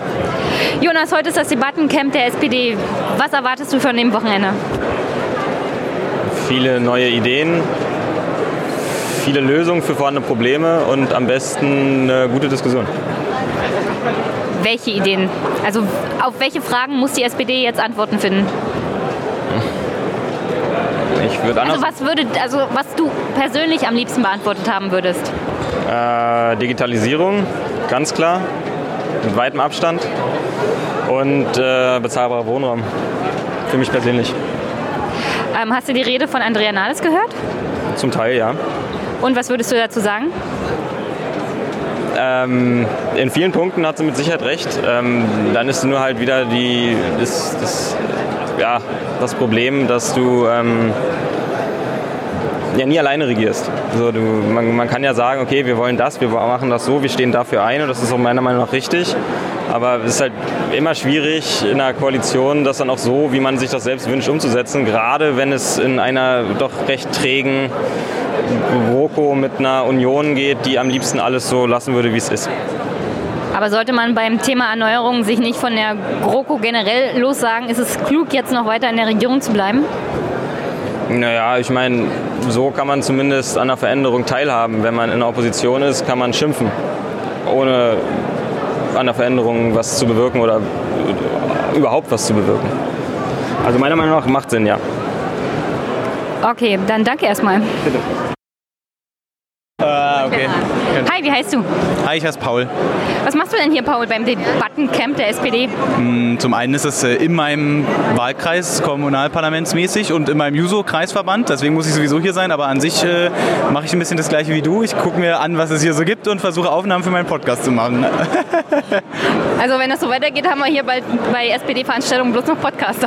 Ja, mehr Podcaster und Journalisten als alles andere. Äh, Es kann ja auch äh, nicht schaden. Äh, Vielleicht schreiben wir dann besser über uns, wobei du bist kritischer der SPD gegenüber als ich, also äh, ja. Ich, ich bin ja kein Mitglied, deswegen kann ich kritischer sein. Ähm, vielleicht wäre es auch gar nicht schlecht, wenn die Mitglieder ein bisschen kritischer sind. Also die Rede von Andrea hast du jetzt nicht mitbekommen, oder? Doch, ich habe sie im Livestream gehört, deswegen habe ich sie gehört, im Gegensatz zu vielen, die hier waren, weil ich habe gehört, dass die Technik nicht gut funktioniert hat. Ja, am Anfang, aber am Ende hat sie sehr laut gesprochen, wenn nicht sogar ge gebrüllt, deswegen hat man es am Ende schon mit dir bekommen. Was, was hast du denn von der Rede so mitgenommen? Ähm, ich fand ähm, zwei Sachen ganz interessant, ähm, äh, die ich ganz spannend fand. Das war zum einen mal ähm, dieser Aspekt, inhaltlicher Aspekt Zeit. Sie gesagt hat, das zentrale Thema, um was wir uns kümmern müssen, ist die, äh, im, im, am, Arbeitsmarkt ist Zeit. Wir müssen uns um Zeit kümmern, Zeitsouveränität, Gleichheit auch der Zeitverteilung. Das war ein Aspekt, den ich sehr spannend fand, weil er neu ist, also ich so nicht gehört habe. Und die zweite Sache, dass man ja der SPD auch zu Recht äh, äh, immer wieder untersch- oder vorwirft, ist, dass sie so ein bisschen das größere Bild fehlt. Und da hat sie ja ein bisschen so einen kleinen Trick gemacht, ähm, hat ein bisschen die kapitalismuskritische Keule rausgeholt und hat so ein bisschen diese Geschichte gezogen. Damals sind wir gegründet worden, um die Technik zu bändigen zugunsten der Menschen. Und heute müssen wir es mit der Digitalisierung auch wieder machen. Und es waren zwei Aspekte, die so ein bisschen jetzt kommunikativ ein bisschen neu waren, ähm, die ich aber interessant finde, wenn es darum geht, jetzt die mit Blick auf die Zukunft. Aber ansonsten fand ich es auch sehr laut. Ähm, sie hat ja von digitalem Kapitalismus gesprochen. Ich habe das jetzt schon öfters in Papieren gelesen von der SPD. Was ist denn das? Ist, ist das ein Unterschied zu normalem Kapitalismus? Naja, der Unterschied ist ja nun, klar, die, die Analyse zum Kapitalismus bleibt die gleiche. Ähm, der Unterschied, den man jetzt nun mal hat, ist, ähm, dass die Unternehmen, die jetzt im digitalen Bereich wirtschaften, ja einen Vorteil haben. Und zwar, dass sie, es vollkommen egal ist, wo sie produzieren, was ja früher anders war. Da hat man halt einen Produktionsstandort an XY Ort und der musste sich halt in bestimmten gegebenen äh, Ge- Gegebenheiten anpassen, also rechtlichen jetzt. Und das ist ja jetzt nicht mehr der Fall, sondern Google baut eine Bohrinsel, stellt die vor die, vor die Küste von Brasilien und sagt, jo, äh, ist ja eigentlich gar kein Staat hier, wir können ja machen, was wir wollen. Und sie arbeiten eben mit Daten, deswegen können sie sie auch transferieren, wohin, man, wohin sie wollen. Und das ist natürlich ein Vorteil und das merkt man ja auch, dass da also für die Unternehmen extrem viel auch passiert, was jetzt insbesondere Steuern angeht. Die können ja Steuern zahlen, wo sie wollen. Und das unter, unterscheidet sie einfach dadurch, dass Informationen und Kunden, die Informationen geben, selbst zum Produkt werden. So eine Vermischung auch äh, stattfindet. Äh, ist es einfach eine andere Machtstruktur und das ist ja die Frage, die man sich, wenn man Kapitalismus kritisch ist, ja immer stellt. Wer hat die Macht? Wo funktioniert das? Ähm, und deswegen ist das ein Unterschied. Die Rede war jetzt sehr international lastig. Das hier ist ein Debattencamp der Basis. Da sollte es doch eigentlich, soweit ich das verstanden habe, um die Mitglieder gehen, um ihre Ideen, ähm, um Ideen für Deutschland teilweise auch. Jetzt hat sie aber sehr viel über Trump und Europa gesprochen. Ähm, hat ihr da nicht was gefehlt? Naja, ich finde. Also wenn es Richtung Erneuerung der SPD als Partei gehen soll. Na gut, die Erneuerung, das ist ja immer so ein zwiespaltiger Prozess. Der findet natürlich von unten statt, sollte stattfinden. Wir wissen beide vielleicht, äh, dass das nicht so einfach ist, dass die Strukturen es nicht hergeben, dass man das hier auch diskutieren will. Läuft gerade ein Meetup auf Meetup 1, wo es genau um diese Fragen geht. Wie kann man die Strukturen verändern? Es gibt jetzt auch diese Online-Foren etc. Das heißt, klar, es muss auch von unten kommen, aber eine Partei funktioniert ja so nicht nur, sondern es muss auch von oben Linien geben und das ist auch okay, das wird ja auch akzeptiert. Deswegen wähle ich ja auch einen Vorstand. Und dass sie nochmal die Linien äh, pro Europa gerade zieht, ist ja auch eine Frage der Profilierung. Dass man sagt, nee, äh, wir erleben gerade diese und jene Spaltung ähm, Richtung Trump und so weiter und wir wollen äh, da was entgegensetzen und das ist eben eine europäische Lösung. Das ist ja auch was, was ähm, zumindest viele von der SPD erwarten, was die SPD natürlich auch will. Deswegen finde ich es auch okay, dass sie von oben auch sagt, Leute, das doch unser, sollte doch unser Anspruch sein, so und so zu sein. Ähm, aber klar, da ist ein Spannungsfeld zwischen Basis und Links. Aber der Rest, was, alles, was jetzt gerade passiert, ist ja für die Basis da. Die können sich selber einbringen in den Meetups, sie können hier diskutieren, heute Abend eine Party machen und sich austauschen, ist ja auch schön. Ja? Bisschen Selbstbewusstsein und Freude tanken, ist ja auch nicht immer so leicht für die SPD in letzter Zeit, äh, so ein bisschen positiv gestimmt zu sein. Äh, ja. Sie hat ja, wie gesagt, Europa und den digitalen Kapitalismus angesprochen. In der ersten Reihe saß Olaf Scholz. Der hatte gerade auf europäischer Ebene eine Digitalsteuer verhindert mit dem Verweis, das schadet ja der Wirtschaft. Wieso schafft man das nicht, als SPD-Vorsitzende das anzusprechen, gerade dann, wenn man auch in der Fraktion äh, Fraktionsvorsitzende ist und einen Minister hat, der Finanzminister ist, der ja auf europäischer Ebene sowas auch erledigen kann? Wieso schafft man das nicht, sowas auch direkt anzusprechen, dass man da als SPD versagt? Zum einen würde niemand diese Selbstgeißelung machen, zum anderen hat Olaf Scholz das ja auch in der OECD eingebracht. Er hat ja gesagt, eine europäische Lösung allein an sich bringt nichts. Er hat es ja in dieser Woche auf der Ebene der OECD eingebracht und gesagt, alle Staaten, die in der OECD sind, müssen sich darauf einigen, weil sonst bringt es ja wirklich nichts, weil das ist genau das, was ich ja eben erzählt habe, dieses, dann wechseln sie halt wieder den Ort.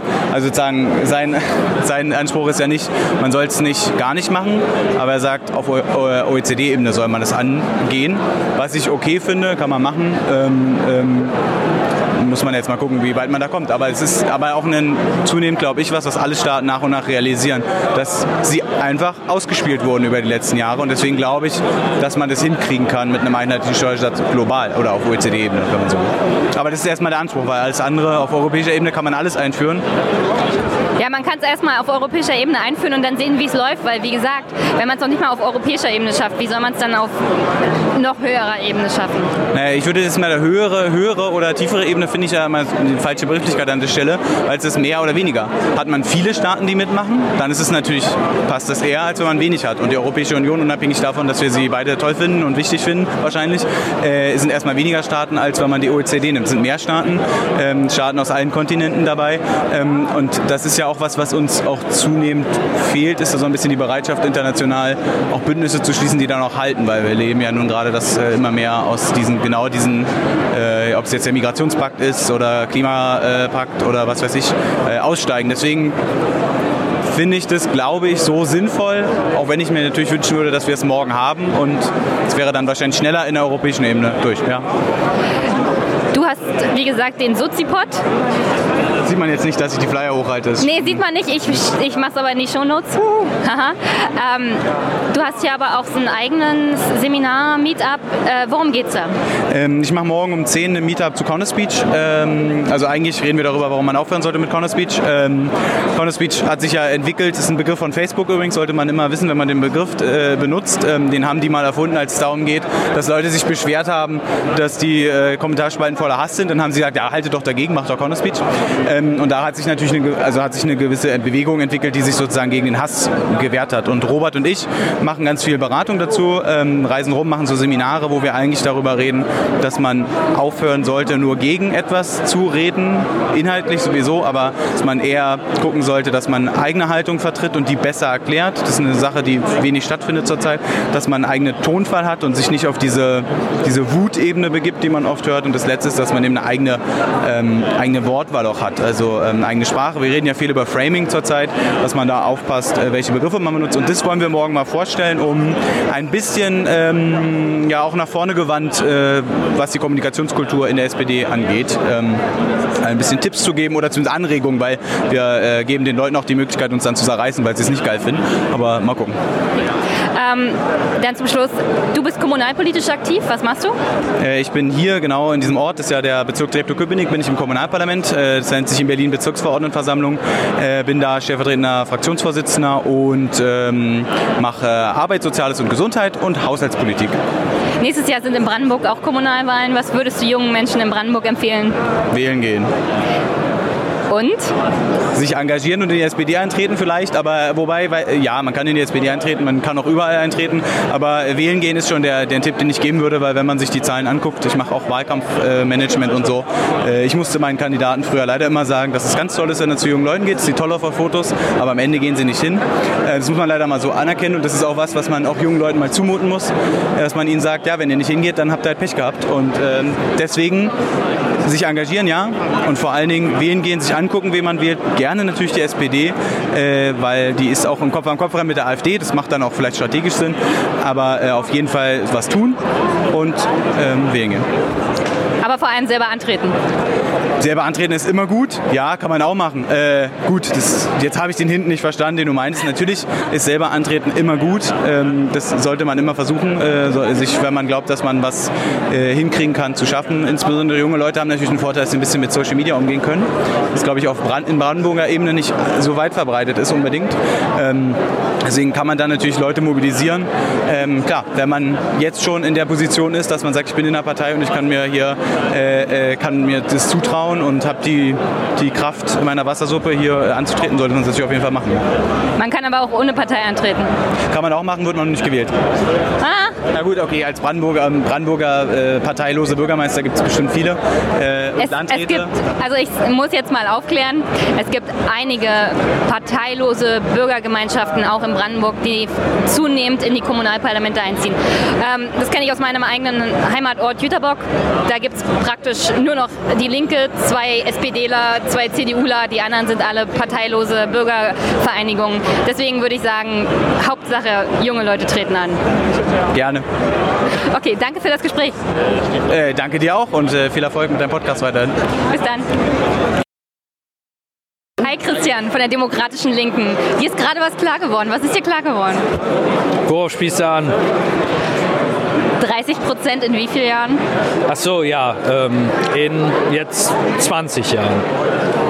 Erzähl das nochmal, diesen Moment. Ähm, naja, 98 haben wir, glaube ich, 42, ich nagel mich jetzt nicht auf eine genaue Zahl fest, 42 Prozent geholt. Wir stehen jetzt bei 13, das sind knapp 30 Prozent Verlust. Ähm, und ich hoffe wirklich, dass auf dem Debattencamp hier auch diese Erkenntnis auch mal weiter in der Basis gestreut wird. Ich glaube generell, dass die Basis dessen schon sehr bewusst ist, dass teilweise der Vorstand ziemlich abgekapselt von dieser Erkenntnis lebt und das auch nicht wahrhaben will.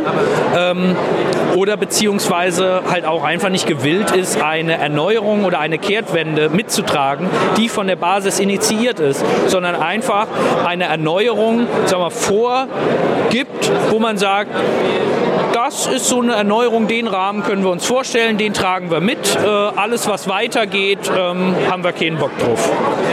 Ich habe heute Morgen noch lustigerweise getwittert, SPD-Erneuerung oder SPD retten. Mal sehen, was das Debattencamp bringt. Was würdest du denn sagen? So, wir nähern uns dem Ende des ersten Tages. Worum geht es jetzt hier wirklich? Ach, naja, das muss man natürlich aus den einzelnen Workshops da rausfiltern. Ne? Also man kann ja jetzt nicht äh, pauschal da äh, eine, eine Aussage ziehen. Da muss man jetzt auch mal abwarten. Also ich bin mal gespannt, was dann am Montag bei rumkommt, wenn auch mal die Inhalte präsentiert werden. Ich war jetzt auch nicht in jedem einzelnen Workshop. Vielleicht sind da auch wirklich äh, kritische Stimmen von der Basis zusammengetragen worden, die gesagt haben, haben wir keinen Bock mehr drauf, so geht es für uns nicht weiter. Wir wollen unsere Grundwerte wiederleben. Ähm, wir von der, vom Forum Demokratische Linke 21 werden ja da nicht müde, immer wieder auf diese Grundwerte zurückzuverweisen. Welche sind das? Ähm, Freiheit, Gerechtigkeit und Solidarität. Und zwar im äh, Kontext im demokratischen Sozialismus. Kommen wir her. Aber ähnliches hat ja Andrea in ihrer Rede auch angesprochen. Was ist jetzt der Unterschied? Naja, wäre schön, wenn sie das dann auch, äh, wenn sie das auch umsetzt. Dann würden wir uns auch nicht beklagen müssen. Wir hatten gestern einen linken Parteiabend, ähm, der sehr gut besucht war, wo wir sehr kontrovers auch diskutiert haben und äh, auch wieder Eckpunkte für unsere, für unsere Handlung festgelegt haben. Und ähm, wir würden uns ja freuen, wenn wir auf so einer Veranstaltung mal sagen könnten, Mensch, das geht in die richtige Richtung, klasse, und das zeigt uns auch die, die Umfragewerte, steigen wieder und so weiter. Aber da das nicht so ist, zeigt das ja schon, also da leben wir, was diese Grundwerte, die Interpretation der Grundwerte betrifft, in einer völlig anderen Welt. Also ne, man kann sich ja da hinstellen und kann sagen, ja, äh, Freiheit, Gerechtigkeit, Solidarität ist halt die Sache, wie man das auslebt. Wenn man weiter an den Agenda äh, 2010 äh, ähm, äh, Reform klammert, ist das für mich ein klarer Verstoß der Grundwerte. Und das weiß jede, also jede Agentur, äh, jede Werbeagentur wird dir sagen, das ist eine klare Verletzung deines Markenkerns und das ist das Schlimmste, was du einer Marke antun kannst. Und das machen wir seit 20 Jahren sehr erfolgreich. Also die Forderung von Lars ähm, und auch von Andrea, jetzt Hartz IV hinter euch zu lassen und ein neues, einen neuen Sozialstaat zu entwickeln, ist das nicht das, worauf du auch anspielst, dass das die richtige Richtung wäre? Naja, wir applaudieren, dass jetzt nach 13 Jahren diese Erkenntnis äh, endlich mal auftrifft. Ähm, was natürlich enttäuschend ist, dass wir das halt irgendwie schon seit Jahren predigen und uns äh, die Seele aus dem Leib brüllen, dass wir sagen, da liegt dieser Fehler, lasst uns da was machen. Und jetzt stehen wir da so bei 13 Prozent und dann kommt man hin und sagt, ach, wir könnten da tatsächlich was machen, aber äh, ist, auch, ist auch nicht passiert, dass man mal sagt, da müssen wir uns eingestehen, da hat die Partei Linke recht gehabt, da haben wir nicht reagiert, haben wir zu lange mitgetragen und so, sondern das wird jetzt so getan, als hätten die die Erkenntnis zuerst gehabt. Ähm, und das stimmt einfach nicht. Wir haben das jahrelang gepredigt, wir wurden ignoriert. Ähm, jetzt stehen wir bei, äh, ich kann es nur mal wieder wiederholen, bei 13 Prozent. Jetzt greift diese Erkenntnis um sich. Ich sage herzlichen Glückwunsch und hoffe wirklich, dass sich da was ändert. Noch, eine Frage. Ja. Ich hatte bei der Rede nicht das Gefühl, dass Sie, also Andrea Nahles als Vorsitzende und dann auch als Vertreterin des Präsidiums und des Vorstandes wirklich verstanden hat, warum die Agenda 2010 an sich, es gab ja gute Sachen, zum Beispiel beim Thema Bildungspolitik, was in der Agenda war, aber solche Sachen wie Hartz IV, was die Krankenreform, äh, Krankenversicherungsreform angeht, was die Entlastung der Unternehmer angeht, was den Abbau des Kündigungsschutzes angeht. Ich habe nicht das Gefühl, dass sie verstanden hat, dass das von vornherein falsch war, sondern sie sagt jetzt, ach, das könnte der Punkt sein, warum wir so arg verlieren. Und das finde ich jetzt als jemand, der zum Beispiel angesprochen werden soll als Wähler, ein bisschen kritisch, zu sagen, ja, wir haben verstanden, dass euch das stört, wir wissen aber nicht warum. Also gibt es da nicht ein Problem auch, dass man das als SPD-Vorsitzender auch verstehen muss, warum das von Anfang an falsch war?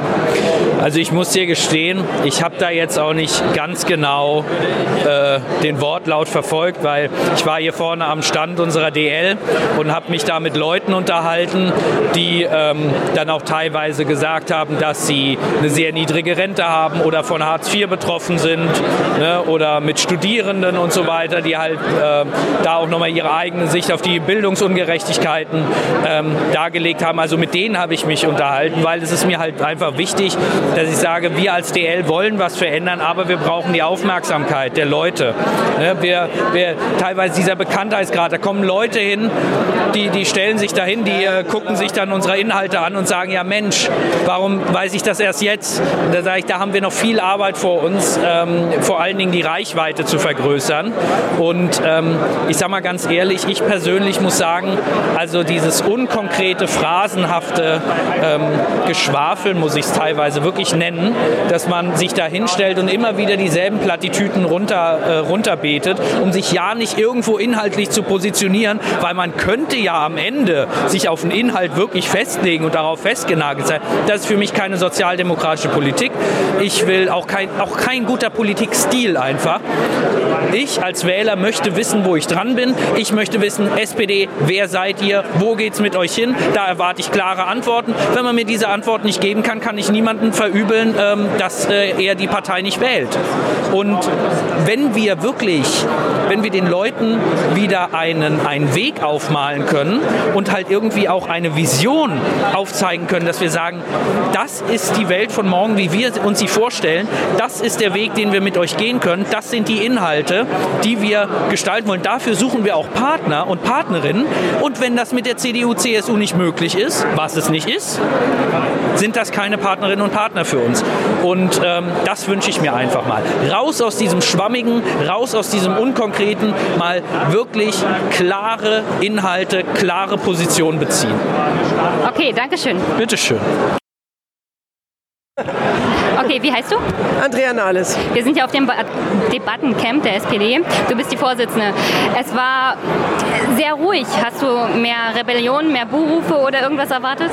Nö, überhaupt nicht. Wir machen ja hier äh, ohne Denkverbote und mit ganz vielen Leuten, die auch nicht äh, immer nur Weihrauch äh, äh schwenken, wenn die SPD kommt. Einen äh, offenen Dis Diskussionstag, morgen auch noch einen.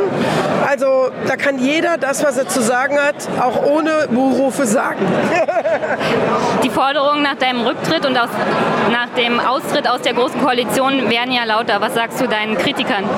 Also ich glaube, ich bin jetzt ein halbes Jahr Parteivorsitzender. Wir haben schon genug Wechsel an der Spitze gehabt. Wir sollten jetzt mal versuchen, gemeinsam was nach vorne zu bringen.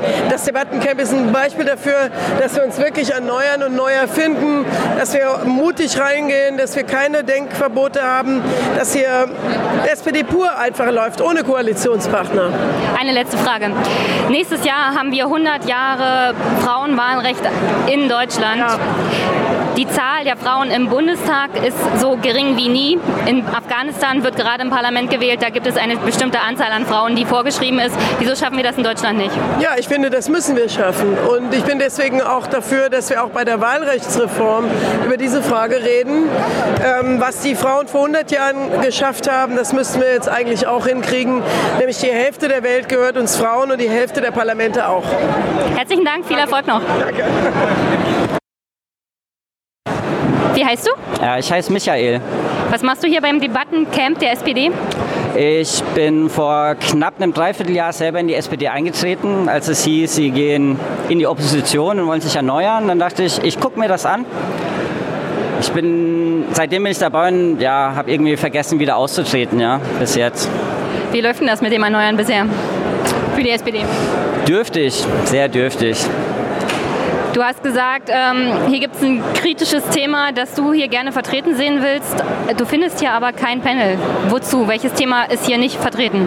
Ja, genau. Also ich bin noch Student und ich studiere auf Lehramt und das würde ich auch lieben gern mit voller Leidenschaft machen, ja, Lehrer zu werden. Das ist mir eine Herzensangelegenheit. Für welche Fächer? Ähm, Geschichte, Politik und Philosophie eigentlich die Themen, die die SPD jetzt auch im Vordergrund stellt für die Bekämpfung von Rechts- und Rechtspopulisten und Nationalisten. Hoffentlich tut sie das, ja. Ob sie es dann tatsächlich auch umsetzt, weiß ich noch nicht so ganz. Aber also was das Thema Bildung angeht, finde ich das halt schon ein bisschen enttäuschend oder traurig, dass hier auf so einem Erneuerungskongress oder Zukunftskongress dieser Partei das Thema Schulpolitik und Schulbildung also wirklich 0,0 Prozent hier vorkommt. Es gibt kein einziges Diskussionsforum, kein Panel, gar nichts dazu. Nichts, einfach gar nichts. Bildung ist ja Ländersache. Jetzt geht es ja um die Rettung der SPD auf Bundesebene. hast du da überhaupt kein Verständnis für, dass es hier kein Pendel für Bildung gibt? Ja, das wäre ja schon mal der erste Ansatz für die Zukunft, dass man genau dieses Thema auf Bundesebene hebt. Ja, es ist ja einer der größten Irrtümer oder Fehler überhaupt, dass Bildung einfach nur Ländersache ist. Das ist schon mal der erste Punkt, der sich ändern müsste. Und wenn nicht, wann, wenn nicht hier, ja? Also auf so einem Kongress, wo, wo Leute aus ganz Deutschland zusammenkommen und man solche Themen behandeln könnte. Ja, also ich finde, Bildung ist, so, sollte Bundessache sein und nicht nur auf Länderebene ablaufen. Ähm, wirst du das ansprechen bei deinem CD, äh, CDU? ich schneide das raus. Wirst du das ansprechen an deinem, bei deinem SPD-Ortsverband, Bezirksverband oder Landesverband, was dir hier nicht gefallen hat und was in Zukunft anders laufen muss? Das versuche ich schon auch so die letzten Monate eigentlich. Und ja, ich werde das bestimmt mal ansprechen, wenn sich die Gelegenheit irgendwie dazu ergibt. Ich habe ein bisschen Glück mit meinem eigenen Ortsverband, denn also ich wohne in Berlin-Pankow hier und jetzt ist es so, dass rein zufällig die Bildungssenatorin aus Berlin in meiner Abteilung sitzt, ja, also direkt auch in meiner Abteilung. Und ich kenne die mittlerweile ganz gut und habe auch schon des Öfteren mit ihr gesprochen. Das Problem ist halt, also ich würde mich als Pädagogen begreifen und Sandra Scheres ist eine Verwaltungsfachangestellte. Ja? Also sie verwaltet Schule, denkt sie aber nicht und lebt es auch nicht. Und deswegen ist es halt relativ schwierig, über Kinder und Jugendliche mit Leuten zu reden, die irgendwelche Zahlen im Kopf haben. Dann danke erstmal. Ich hoffe, du hast trotzdem noch einen schönen Tag hier. Und ich hoffe mal, dass die SPD beim Thema Bildung auch noch die Kurve kriegt. Ja, ich hoffe das auch. Hoffe ich auch. Danke. Bitte, tschüss. Hallo, wie heißt du? Ralf Stegner heißt. Du bist wer? Ich bin stellvertretender Bundesvorsitzender der SPD. Herr St Ach, Ralf, wir sind hier auf dem Debattencamp der SPD. Wie läuft es denn bisher? Ganz viele Leute da, spannende Debatten, ein großes Gewusel hier, tausend Dinge, die parallel stattfinden, coole Location, also richtig gut. Sonst läuft es für die SPD ja gerade nicht so toll. Die letzten Umfragen sagen 13 Prozent. Eigentlich müsste man ja sagen, die SPD muss sich nicht nur erneuern, die muss auch irgendwie einen Weg finden, sich zu retten. Bei der letzten Vorstands... Naja, bei dem letzten Vorstandsgespräch hat Andrea Nahles gesagt, keiner hat gefordert aus der GroKo raus, wobei die meisten in der Basis ja sagen würden, die große Koalition, die Beteiligung schadet der SPD eher. Äh, Gab es da wirklich keine Forderung an die Vorsitzende aus der GroKo rauszugehen? Naja, manche sind natürlich sehr skeptisch gegenüber der Großen Koalition, das bin ich auch. Die sind auch nicht voller Begeisterung reingegangen, sondern weil damals eben nichts anderes zustande kam. Unsere Mitglieder abgestimmt haben darüber, die haben das ja entschieden. Das haben wir basisdemokratisch entschieden bei uns. Aber so kann es natürlich nicht weitergehen, weder mit den Umfragen noch mit den Wahlergebnissen. Und deswegen glaube ich, muss sich schon drastisch was verändern, sonst wird die Koalition keinen Bestand haben. Und zweitens muss die SPD natürlich was dafür tun, dass wir unsere Position klar machen, auch über die Koalition hinaus und unabhängig von dem, was die Union jetzt gut findet oder nicht. Also insofern glaube ich, gibt es da schon eine Debatte darüber in der Führung und in der Basis der Partei genauso. Was muss die SPD jetzt konkret tun, sowohl gegenüber der Basis als auch inhaltlich? Na, was heißt gegenüber der Basis? Wir haben ja die gleichen Sorgen wie alle anderen auch. Es ist ja nicht so, dass es die da oben gibt und die anderen, sondern wir versuchen, die SPD wieder nach vorne zu bringen. Dazu gehört, dass wir ein besseres Auftreten in Berlin haben, dass da mehr rauskommt, bei so einem Thema wie Diesel zum Beispiel oder wenn es um Waffenexporte geht, keine Waffenexporte in Diktaturen und Kriegsgebiete, finde ich zum Beispiel. Bei Diesel dürfen nicht die Autofahrer zahlen, sondern gefälligst die Konzerne, die da betrogen haben. Ähm, dann haben wir viele Sachen in der Pipeline mit der Union, die kommen müssen, wie Klimaschutzgesetz, wie ein Zuwanderungsgesetz, wie die Mindestrente, äh, wie das Thema gute Kita-Gesetz, äh, sozialer Arbeitsmarkt, solche Dinge. Wir wollen was erreichen für Mieter. Wir wollen Arbeit und Umwelt besser zusammenbringen, andere Dinge mehr. Und dann muss die SPD zeigen, wo unsere langen Linien sind, wo wir uns unterscheiden von der Union. Wir sind für ein anderes Sozialsystem, was nach Hartz IV kommen muss, wo die Menschen keine Sorge haben müssen, dass sie ins Nichts fallen, wo sie, wenn sie lange gearbeitet haben, eine ordentliche Rente kriegen, wo wir eine solidarische Sicherung haben, wo Kinderarmut angegangen wird, endlich, wo die Bildung gebührenfrei wird, äh, wo wir Alleinerziehenden besser helfen, wo man sein Leben lang Qualifizierungschancen hat, um in der digitalen Arbeitswelt zurechtzukommen. Solche Sachen müssen wir ändern. Und wir müssen Arbeit und Umwelt viel besser zusammenbringen. Da reicht es nicht, wie die Grünen zu sagen, Klimaschutz first, das muss ohnehin sein, ja. Aber wir müssen uns auch kümmern, dass da wieder neue Arbeitsplätze entstehen, damit die Leute keine Angst haben davor. Wenn wir dann noch die Rechten entschlossen bekämpfen, für ein soziales Europa eintreten, gegen den Nationalismus, dann ist das schon ein ganzes Aufgabenpäckchen. Aber dann sind das die Punkte, die uns wieder nach vorne bringen, weil die Leute ihre SPD wieder erkennen als eine Partei, die auch im Klartext sagt, was sie will. Was ich meinte gegenüber der Basis, es gibt ja auch Forderungen, dass der Vorstand, nicht nur der Vorsitzende, direkt von der Basis gewählt wird. Also gibt es da irgendwelche Überlegungen auch bei der Parteispitze, generell mal die Wahl, das Wahlprozedere ein bisschen zu öffnen, weil bei den Grünen funktioniert das ja, dass die Basis ist da sozusagen mehr Chef als zum Beispiel bei der SPD. Da hat man das Gefühl, dass von oben immer noch, es ist ein bisschen zu autoritär, kommt einem das manchmal vor. Ich glaube nicht, dass das stimmt. Wir haben zum Beispiel unsere Mitglieder entscheiden lassen darüber, ob wir in die Koalition gehen oder nicht. Intensiver als andere Parteien dieses tun. Wenn wir Spitzenkandidaten nominieren für Ministerpräsidentenämter, dann findet das durch einen Mitgliederentscheid bei uns statt, anders als in anderen Parteien. Äh, was die Parteiführung angeht, ist es im Parteiengesetz nicht vorgesehen. Und das macht auch, glaube ich, nicht so viel Sinn. Das entscheiden Parteitage. Das sind auch gewählte Delegierte, die aus, der, aus den Ortsvereinen rausgewählt werden. Das finde ich ist schon richtig so. Das Parteiengesetz sieht eine demokratische Ordnung vor. Und ich glaube, unser Problem sind nicht die Personalfragen. Die Union wechselt jetzt nach 18 Jahren erstmals die Vorsitzende. Wir hatten in den 18 Jahren fast 18 Vorsitzende, also jedenfalls viele. Das hat uns nicht weitergeholfen, sondern wir müssen gucken, dass wir die Inhalte in Ordnung kriegen und dass wir mit einem guten Team aus ganz verschiedenen Leuten äh, nach vorne kommen. Zu glauben, da muss man ein paar Köpfe wechseln und alles wird gut, das ist ein Irrtum. Das ist harte Arbeit auf allen Ebenen der Partei.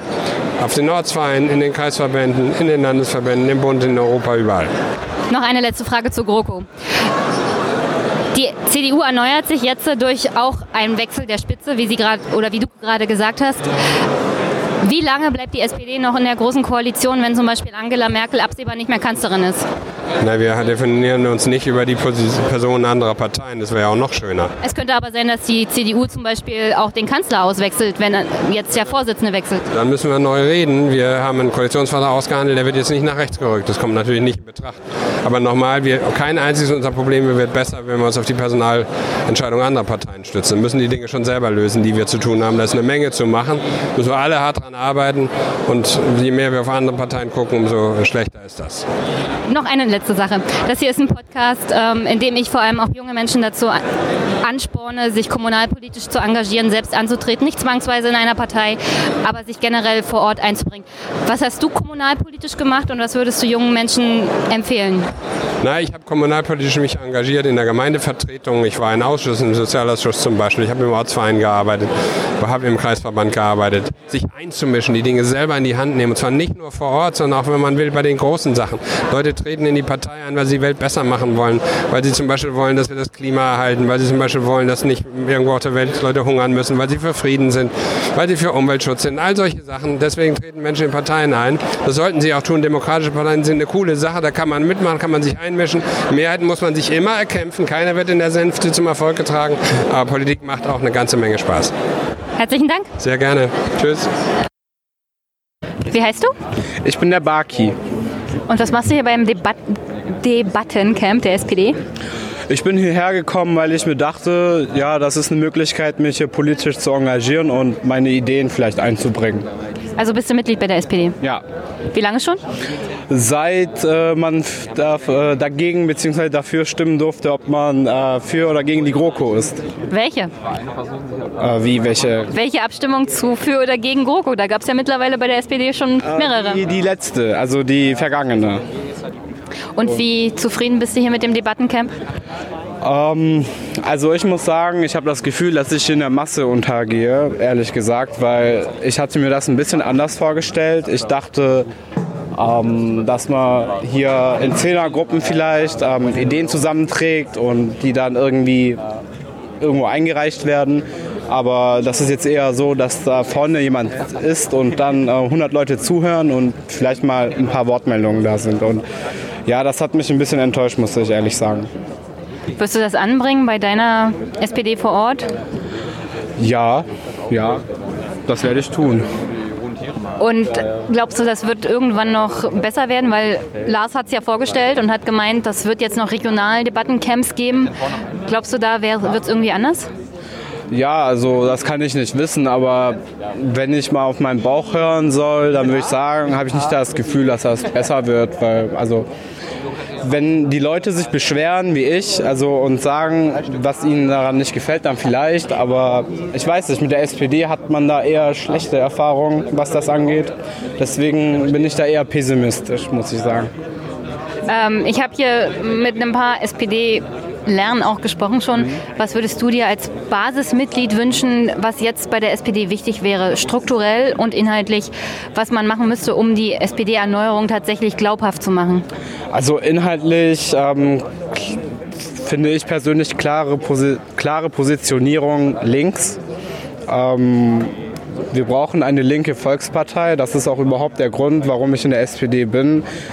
Und also beziehungsweise warum ich in der SPD geblieben bin. Und strukturell, also zum Beispiel wie in Großbritannien, dass zum Beispiel die Mitglieder ähm, den Parteivorsitz bestimmen können. Also das wäre zum Beispiel ein wichtiger Schritt meiner Meinung nach.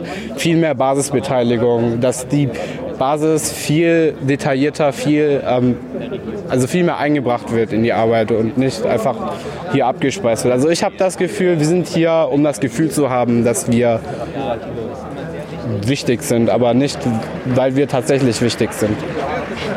Okay, ähm, wo genau bist du bei der SPD aktiv? Also ich bin nicht aktiv bei der SPD, ich bin nur ein Mitglied.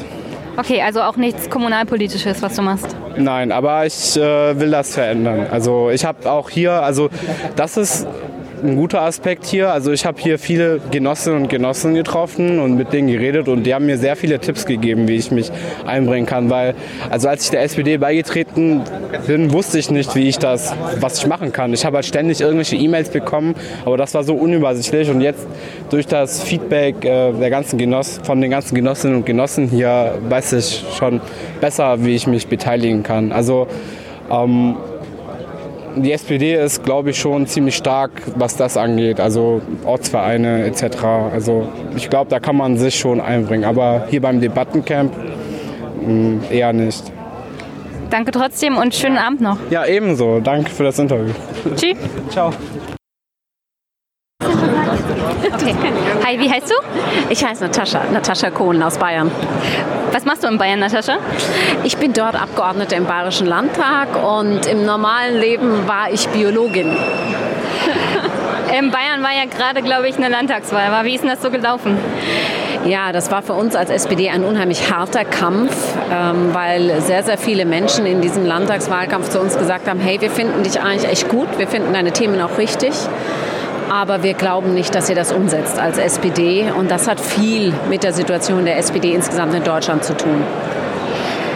In Bayern ist jetzt der Koalitionsvertrag zwischen der CSU und den Freien Wählern durch. Ich habe mal kurz reingeguckt. Da werden zum Beispiel auch so Sachen gefordert wie Familiengeld und ähm, zusätzliches Geld für Kinder, äh, die in die Kita kommen und so. Und die CSU und die Freien Wähler haben da reingeschrieben, dass sie sich dafür einsetzen werden, dass das bei ALG-2-Empfängern auch nicht angerechnet wird, also dass man das Geld auch zusätzlich bekommt. Auf Bundesebene wollen sie sich dafür einsetzen. Wieso fordert die SPD das nicht auf Bundesebene selber und bringt das ein und zwingt sie dazu, das abzustimmen? Ehrlich gesagt tun wir genau das und die CSU ist einfach schlichtweg komplett verlogen, weil die natürlich sich auf Bundesebene nie im Leben für die Schwächsten eingesetzt haben, sondern Söder, der Ministerpräsident in Bayern, will einfach im Moment was an die Familien verschenken. Der hat es in der Wahl Wahl versprochen und äh, es schert ihnen einen Dreck, was in Berlin passiert. Und das ist ja, sag ich mal, so diese Zwiegespaltenheit der CSU in Berlin, was äh, machen, was überhaupt nicht zu Bayern passt. Ich habe immer gesagt, wenn die CSU ein Familiengeld tatsächlich vergeben will, dann soll sie sich bitte schön mit uns einigen in Berlin. Und man kann doch nicht tun, als ob ähm, A, da mache ich das und B, mache ich irgendwas anderes. Also so funktioniert das einfach nicht, die Politik. Aber jetzt nochmal, ich verstehe nicht, warum zum Beispiel Andrea Nahles das nicht als Fraktionsvorsitzende in Berlin direkt einbringt und sagt, ihr habt das doch gefordert. Es mag zwar nicht in unserem Koalitionsvertrag stehen, aber ihr in Bayern fordert das für die Schwächsten in der Gesellschaft. Wieso wollt ihr das nur in Bayern, wieso nicht für alle? Naja, sie hat ja heute dann den klaren Satz gesagt, Hartz IV wird abgeschafft und jetzt muss man sich eben jeden einzelnen Teil angucken. Und deswegen äh, bin ich mir sehr sicher, dass wir das verändern werden, sodass das für alle dann wirklich passt. Aber ob die CSU dann tatsächlich mitgibt, da habe ich doch meinen echten Zweifel. Ähm, das ist ein Podcast, der soll vor allem auch junge Menschen, junge Frauen dazu animieren, kommunalpolitisch aktiv zu sein. Was hast du bisher oder in deinem früheren politischen Leben kommunalpolitisch gemacht und was würdest du jungen Menschen empfehlen? Also ich habe Bio studiert und dann habe ich als Lektorin naturwissenschaftliche Bücher gemacht, habe immer gearbeitet und dann eben zwei Kinder bekommen und war in Frankreich, habe dort eben auch viel gearbeitet über ein paar Jahre und kam dann mit den beiden, äh, als meine Kinder drei waren und meine Tochter gerade auf die Welt gekommen war, bin ich zurück nach Deutschland gekommen und habe einen Kita-Platz gesucht, Ende 99, bin in mein Rathaus und habe gesagt, hey, wo ist denn hier die nächste Kita? Und dann war da ein total netter älterer Herr, der zu mir sagte, nee, sowas brauchen wir hier nicht, weil wenn die Frauen frei haben, gehen sie eh nur shoppen. Und dann ist mir dermaßen der Kragen geplatzt, dass ich in die Kommunalpolitik gegangen bin an meinem kleinen Ort, 14.000 Einwohner im Landkreis München und habe dort die SPD-Kandidatin fürs Bürgermeisteramt kennengelernt, tolle Frau. Und die hat zu mir gesagt, Mensch, komm doch in die Politik mit mir. Und dann haben, sind wir zusammen rein. Sie hat echt ihr Bürgermeisteramt geholt. Sie ist Bürgermeisterin geworden. Und dann hat sie zu mir gesagt, so, und jetzt wirst du Gemeinderätin. Ich wusste nicht mal, was das ist. Aber ich dachte mir, okay, ab durch die Mitte und habe es gemacht. Okay, also wäre die Empfehlung, wenn euch privat was stört in eurer Kommune, bringt euch ein und ändert es? Einfach, wenn das normale Leben bringt immer wieder Dinge, sei es Kitaplätze oder Verkehrssysteme, wie Straßen verlaufen oder Busse nicht fahren. Das normale Leben bietet so viel, was du ändern kannst. Und ähm, es war einfach der richtige Moment für mich. Es war der Sprung ins eiskalte Wasser, aber es war das Beste, was ich äh, als Einstieg in die Politik je machen konnte. Also ich kann echt jeder Frau einfach nur raten, wenn du was ändern willst, mach es, folg immer deinem Bauchgefühl und dann wirklich ähm, ab durch die Mitte. Dann herzlichen Dank und viel Erfolg noch in Bayern. Tausend Dank. Ciao. Ciao. Wie heißt du? Ich heiße Mamun Abu Asi. Was machst du hier beim Debattencamp der SPD? Ähm, ich bin ein neues Mitglied äh, in der SPD und ja, ne, was heißt neu? Acht Monate ungefähr. Und ich will auch sehen und wissen, was, was hier geht. Ein du hast gesagt, du kommst aus Syrien? Genau, ich komme aus Syrien. Bist du da bist du aus Syrien geflohen während des Krieges und dann auch nach Deutschland gekommen? Äh, nicht geflohen, sondern ja, teilweise ähm, gelaufen und teilweise mit dem Boot und sowas wie alle Flüchtlinge, die hier sind. Also doch geflohen? Äh, genau, ja, okay, fällt mir der, der, der Verb, dann doch geflohen, ja. Geflüchtet oder, ja, okay. Also vor dem Krieg sozusagen nach genau. Deutschland gekommen. Ja. Und jetzt engagierst du dich hier politisch bei der SPD? Genau, genau. Was, was hat dich an der SPD ähm, also so angesprochen als Neumitglied sozusagen? Was hat dich davon überzeugt, in die SPD einzutreten? Ähm, also als ich äh, hier angekommen bin, äh, habe ich mich äh, habe ich wirklich einfach gesucht, wo ich wo, wo ich irgendwohin ich wollte irgendwo zu gehören und äh, als Jurist, ich habe Jura in Syrien studiert und wollte ich äh, und war, war, äh, die Politik hat mich interessiert, dort auch in Syrien und dann wollte ich hier irgendwohin dann gehören, wie gesagt. Und die SPD, ähm, ich bin ehrlich gesagt nicht so links wie die Linke und die Grüne. Ich meine, Umwelt auf jeden Fall ist ein sehr wichtiges Thema. Und, äh, aber ich bin überhaupt nicht so links wie die Linke zum Beispiel hier, die hier in Deutschland. Ähm, und ich bin nicht rechts auch. Ich bin, äh, kann ich auch nicht sein, ne, als Flüchtling. Ähm, oh, sein kann man viel. Äh, ja, klar, aber ja, bin ich auch nicht.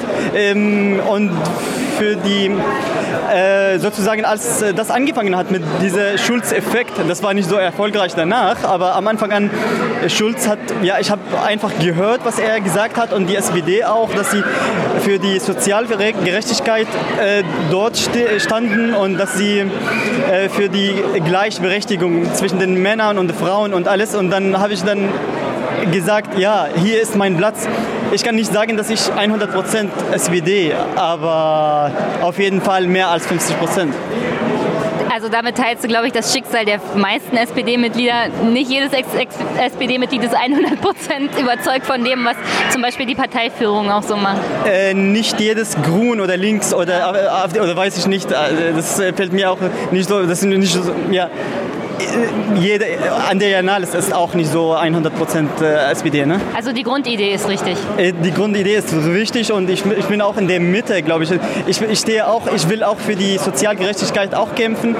Ich, bin, ich, ich komme aus einer, einer, einer äh, armen Familie. Mein, mein Vater ist ein Bauer und ich weiß genau, was heißt arm zu sein und ich will auch dafür kämpfen. Und die SPD ist die richtige, äh, dafür zu kämpfen. Die Grünen, warum, ich, ich, will noch, noch mal sagen, die Grünen, warum ich äh, zu die, es ist auch sehr sympathisch für mich, die Grünen. Aber die sind nicht so, die sind nicht so realistisch. Ich mag auch äh, bei der SPD, dass diese Volkspartei es ist auch realistisch. Die, die sagen nicht, wie die zum Beispiel Hambacher Forst, äh, dass sie äh, am Anfang an haben sie gesagt, wir hacken die äh, wie Cut the Trees und danach sagen, okay, sie marschieren dort und sagen, nein, wir sind dagegen. Aber sie haben mitbestimmt für diese, für diese Entscheidung. Ich meine, die, die SPD nur ist äh, mehr, mehr realistisch und das gefällt mir auch sehr.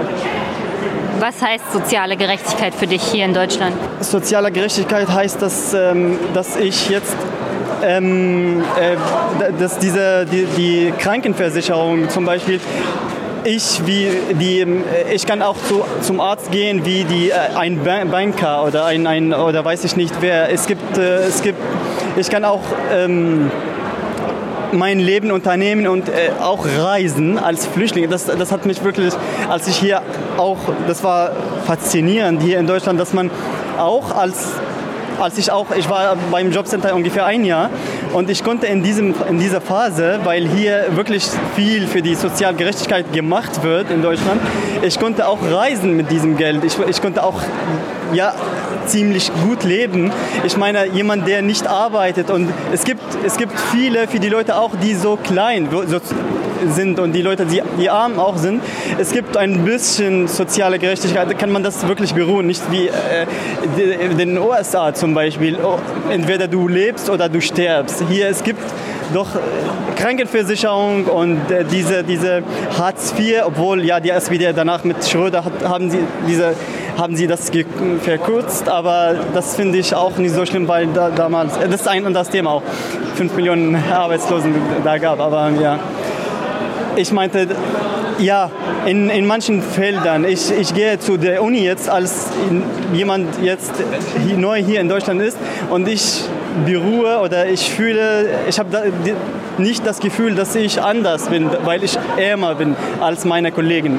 Wir sind alle gleich und ähm, ja, das kann man in allen Bereichen das, äh, das beruhen, diese Sozialgerechtigkeit und dass viele dafür gekämpft haben. Aber ja, und die SPD hat eine große, große ähm, äh, Teilnahme an, in diesem Bereich. War das in Syrien anders, als du Jura studiert hast, ähm, weil du aus einer armen Familie kamst auf der Universität? Hast du dich da anders gefühlt? Wurdest du anders behandelt?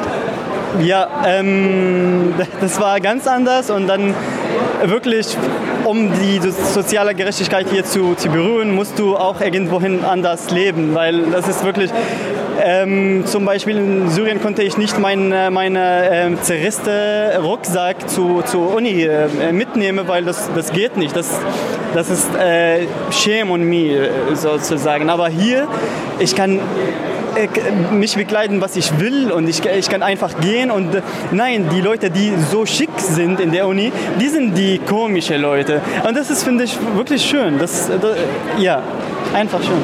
Ja, das Campusleben in Deutschland ist wirklich ein bisschen anders. Was meinst du? Das Campusleben in Deutschland ist wirklich anders. Mhm. Ähm, man lebt sich, glaube ich, ein bisschen anders aus als Student in Deutschland, als zum Beispiel woanders, wie zum Beispiel in Harvard und so mit Anzug und schicken Dress und allem drum und dran. Aber ich zum Beispiel bin auch mit Jeanshosen in die Vorlesungen gegangen. Also man muss sich nicht schick anziehen, um was Gutes zu lernen. Das ist, das ist glaube ich, ein guter Vorteil, was das Campusleben in Deutschland angeht. Ja, ja, auf jeden Fall, finde ich auch. Es, ähm, es ist einfach schön hier, wirklich. Es gibt viele Sachen, die man, ja, zum Beispiel ich, ich, ich ja, es gibt viele Sachen, die ich hier auch meine Hobbys auch mache, die in Syrien niemals mich gedacht habe, dass ich überhaupt das machen kann. Das, das finde ich auch cool. Willst du in Deutschland bleiben und dann hier als Jurist arbeiten? Ich, ehrlich gesagt, ja, ich will nicht lügen und sagen, ich will das Leben hier mir, gefällt mir. Und ich will ja hier ähm, als Jurist, aber als Rechtsanwalt kann ich nicht sein. Ich mache nur meinen Master jetzt und kann ich als Jurist in, in internationale Studien, äh, Sachen arbeiten, aber nicht als Rechtsanwalt. Aber das gefällt mir auch und ich will auch, ja, ich, ich, ich hoffe, dass ich das machen kann. Hast du Angst, dass du wieder zurück nach Syrien musst? Überhaupt nicht. Warum nicht? Ich, ich bin ein bisschen selbstbewusst sein. Ja, ich, äh, ja, ich meine, was soll man mehr machen, wenn man die Sprache lernt und studiert und arbeitet? Ich arbeite in, im Bereich der Pflege auch. Ich habe eine, einen Vertrag für drei, äh, drei Jahre und äh, ich studiere und es gibt keinen Grund, mich dahin zurückzuschicken. Und wenn Sie das machen, ähm, naja, das, ich würde, nee, ich, bin, ich muss zur Armee dahin gehen und deswegen bin ich geflüchtet. Ich meine, meine Familie sind dort, aber bin ich hier, hier gekommen, weil nach meinem Jurastudium musste ich zur Armee gehen und wollte ich das nicht. Und dann, das kann nicht sein. Es gibt kein, ja, diese Debatte wird auch geführt, dass ah, wir schicken die, die Sura dahin. Aber wir sind zum 90 Prozent ähm, gefordert von der Armee seit drei Jahren. Wir mussten dahin zur Armee gehen. Und dann, wenn sie jetzt uns dahin schicken, das heißt, werden wir im Gefängnis sein und das, ja, das, das glaube ich nicht, dass auch möglich ist. Das, das wird nicht passieren. Okay, meine Frage wäre ja eher, ob du Angst hast, dass, dass die politische Stimmung sich dermaßen ändert, dass man äh, syrische Flüchtlinge dazu zwingt, wieder zurückzugehen. Also davor hast du auch keine Angst? Ähm, äh, vor mir habe ich keine Angst, aber auf jeden Fall die politische Stimmung hat sich geändert und das ist klar, ja, habe ich das von, von meiner Umgebung, die ganz links sind, auch sie jetzt sagen, naja, wir sind mit und für die Flüchtlinge, aber es gibt immer neue Sachen. Wir haben eine andere Struktur in unserer Gesellschaft. Wir sind in einer Gesellschaft, wo mehr Aggressivität auf der Straße gibt. Und das ist die Wahrheit. Und was, muss man auch das, diese Wahrheit begegnen. Und was schlimm, das ist eine andere Sache bei den Linken hier ist, linke Parteien alle, ne? SPD, Grüne auch Linke, dass sie auch nicht äh, äh, die, die, dass die ja, zum Beispiel die, über die, die Frage der Islam oder wir sagen einfach, okay, willkommen für alles, aber wir verstehen viele Sachen nicht. Ich finde, dass die Religion, nicht nur der Islam, sondern Christentum, ist eine Gefahr für, für uns alle. Und, äh, und, und, und muss man auch das sagen. Ich meine, es gibt keinen Grund, muss ich nicht sagen, ob Islam zu Deutschland gehört oder nicht, aber die Frage, ob Christentum zu Deutschland gehört oder nicht. Also extremistische Auslegung von Religion, egal welcher, ist immer eine Gefahr für eine Gesellschaft. Die Religionen sind eine Gefahr für, für, für, für, für alle Gesellschaften, finde ich. In, meine, in meinem Land war es, war es schlimm, ja. Hm. Ich weiß, was du meinst, mhm. aber ich glaube, Religion an sich ist keine Gefahr. Ich glaube, dass Menschen eine Religion auslegen können auf eine Art und Weise, die sie zu Gefahr machen könnte. Im, äh, in den Büchern ähm, äh, religiös, religiöse Versuch's auf Englisch, wenn du nicht weißt, wie es auf Deutsch ist. Ist, äh, ist okay, aber in, in, ich habe eigentlich viele, viele von meinen Freunden sagen, das ist das, das darf ich nicht sagen immer, aber trotzdem würde ich das immer sagen die, die, äh, diese Bücher von den Religionen sind Verfassungs für die, für die, für die, äh, ähm, für die, für, für die Leute. Und dann, wenn da drin steht in dieser Verfassung, dass die, der Mann und Frau nicht, nicht gleich sind, wenn da, wenn da drin steht, die, dass die Schwule äh, gehören umgebracht oder weiß ich nicht, dann, ich weiß nicht, wie man, äh, das braucht nicht Auslegung, das, ist, das geht nicht. Und nochmal sage ich, wir können nicht sagen jetzt, okay, alle Leute hier müssen die Religion oder der Islam muss abgeschafft. Das können wir nicht machen, aber wir brauchen einen Martin Luther, neuer Martin Luther bei uns in den arabischen Ländern. Und das, das, dann brauchen wir das Christentum. Ich sage auch das immer. In der Verfassung hier steht, dass die Religionsfreiheit, aber welche Religion? Es gibt keine richtige Religion. Das ist ein bisschen wie eine Kultur bei euch. Das ist meine Meinung. Das äh, kann, kann, kann anders sein, aber ich finde hier, die Religion ist ein, eher eine Kultur und, ähm, und, nach, und die Religion kann nicht auch repariert werden. Und wenn du die Religion reparieren versucht, das zu, zu reparieren, wird dann gebrochen, weil es so steif ist. Und, aber das freut mich, dass das so passiert bei euch und ich hoffe, dass auch bei uns irgendwann das passiert. Ähm, ja. Und das ist keine rechte, rechte Ansicht. Ich meine, ich bin SPDler, aber ich stehe gegen den Religionen. Und das darf man machen. Ja, das, ist, ja. das gehört auch zur Freiheit in mhm. diesem Land, dass man auch Religionen an sich kritisieren darf. Mhm. Ähm, super interessant eigentlich mit dir zu reden. Ich glaube aber, wir haben nicht mehr so viel Zeit. Was wollte ich noch fragen? Ach so, die letzte Sache. Du hast gesagt, du bist in der Pflege tätig. Was genau machst du? Ähm, ich, äh, in einem Heim, wo ähm, es Special Needs Leute da gibt, die, die haben psychische Probleme und dann äh, dort äh, habe ich ja in der Nacht, ich, ich arbeite Nacht, Nachtschicht ähm, und dann ja, müssen die Leute dann, ich, ja, muss ich auf die, auf die Leute kümmern und, und ja, das, das ja, Details weiß ich nicht, was, ja, wenn du, kannst du auch fragen, was, ich kann auch Details sagen. Äh, ja, aber die, die Leute sind psychisch, haben Probleme und dann muss ich dann um sie kümmern und mit ein paar Kollegen dann. Und ich mag diese Arbeit sehr, wirklich sehr. Ich mag die, die Leute auch sehr. Die sind wie Kinder und müssen wir, ja, das gefällt mir am meisten in meinem Leben, diese Arbeit. Vielleicht musste ich auch das äh, studieren. Okay, herzlichen Dank und noch ein schönes Wochenende beim Debattencamp und vielleicht sehen wir uns mal wieder. Würde mich sehr freuen. Und ich, ja, ich mich auch. Das ist äh, auf jeden Fall, das interessiert mich auch sehr, ähm, über die politische Situation zu sprechen. Und danke. Ja, viel Erfolg noch mit dem Studium und, der, und dem Job und allem drum und dran. Bis dann. vielen, vielen Dank. Und ich will noch, noch ja. ein, eins sagen, dass äh, ich habe nicht so genug über die SPD gesprochen. Ich meinte nicht, dass ich ähm, einfach, ich wollte irgendwo hingehen und die SPD, die SPD steht links, aber realistisch und das mag ich auch sehr an, an, die, an die SPD. Ja. Okay, danke. Tschüss. Ciao.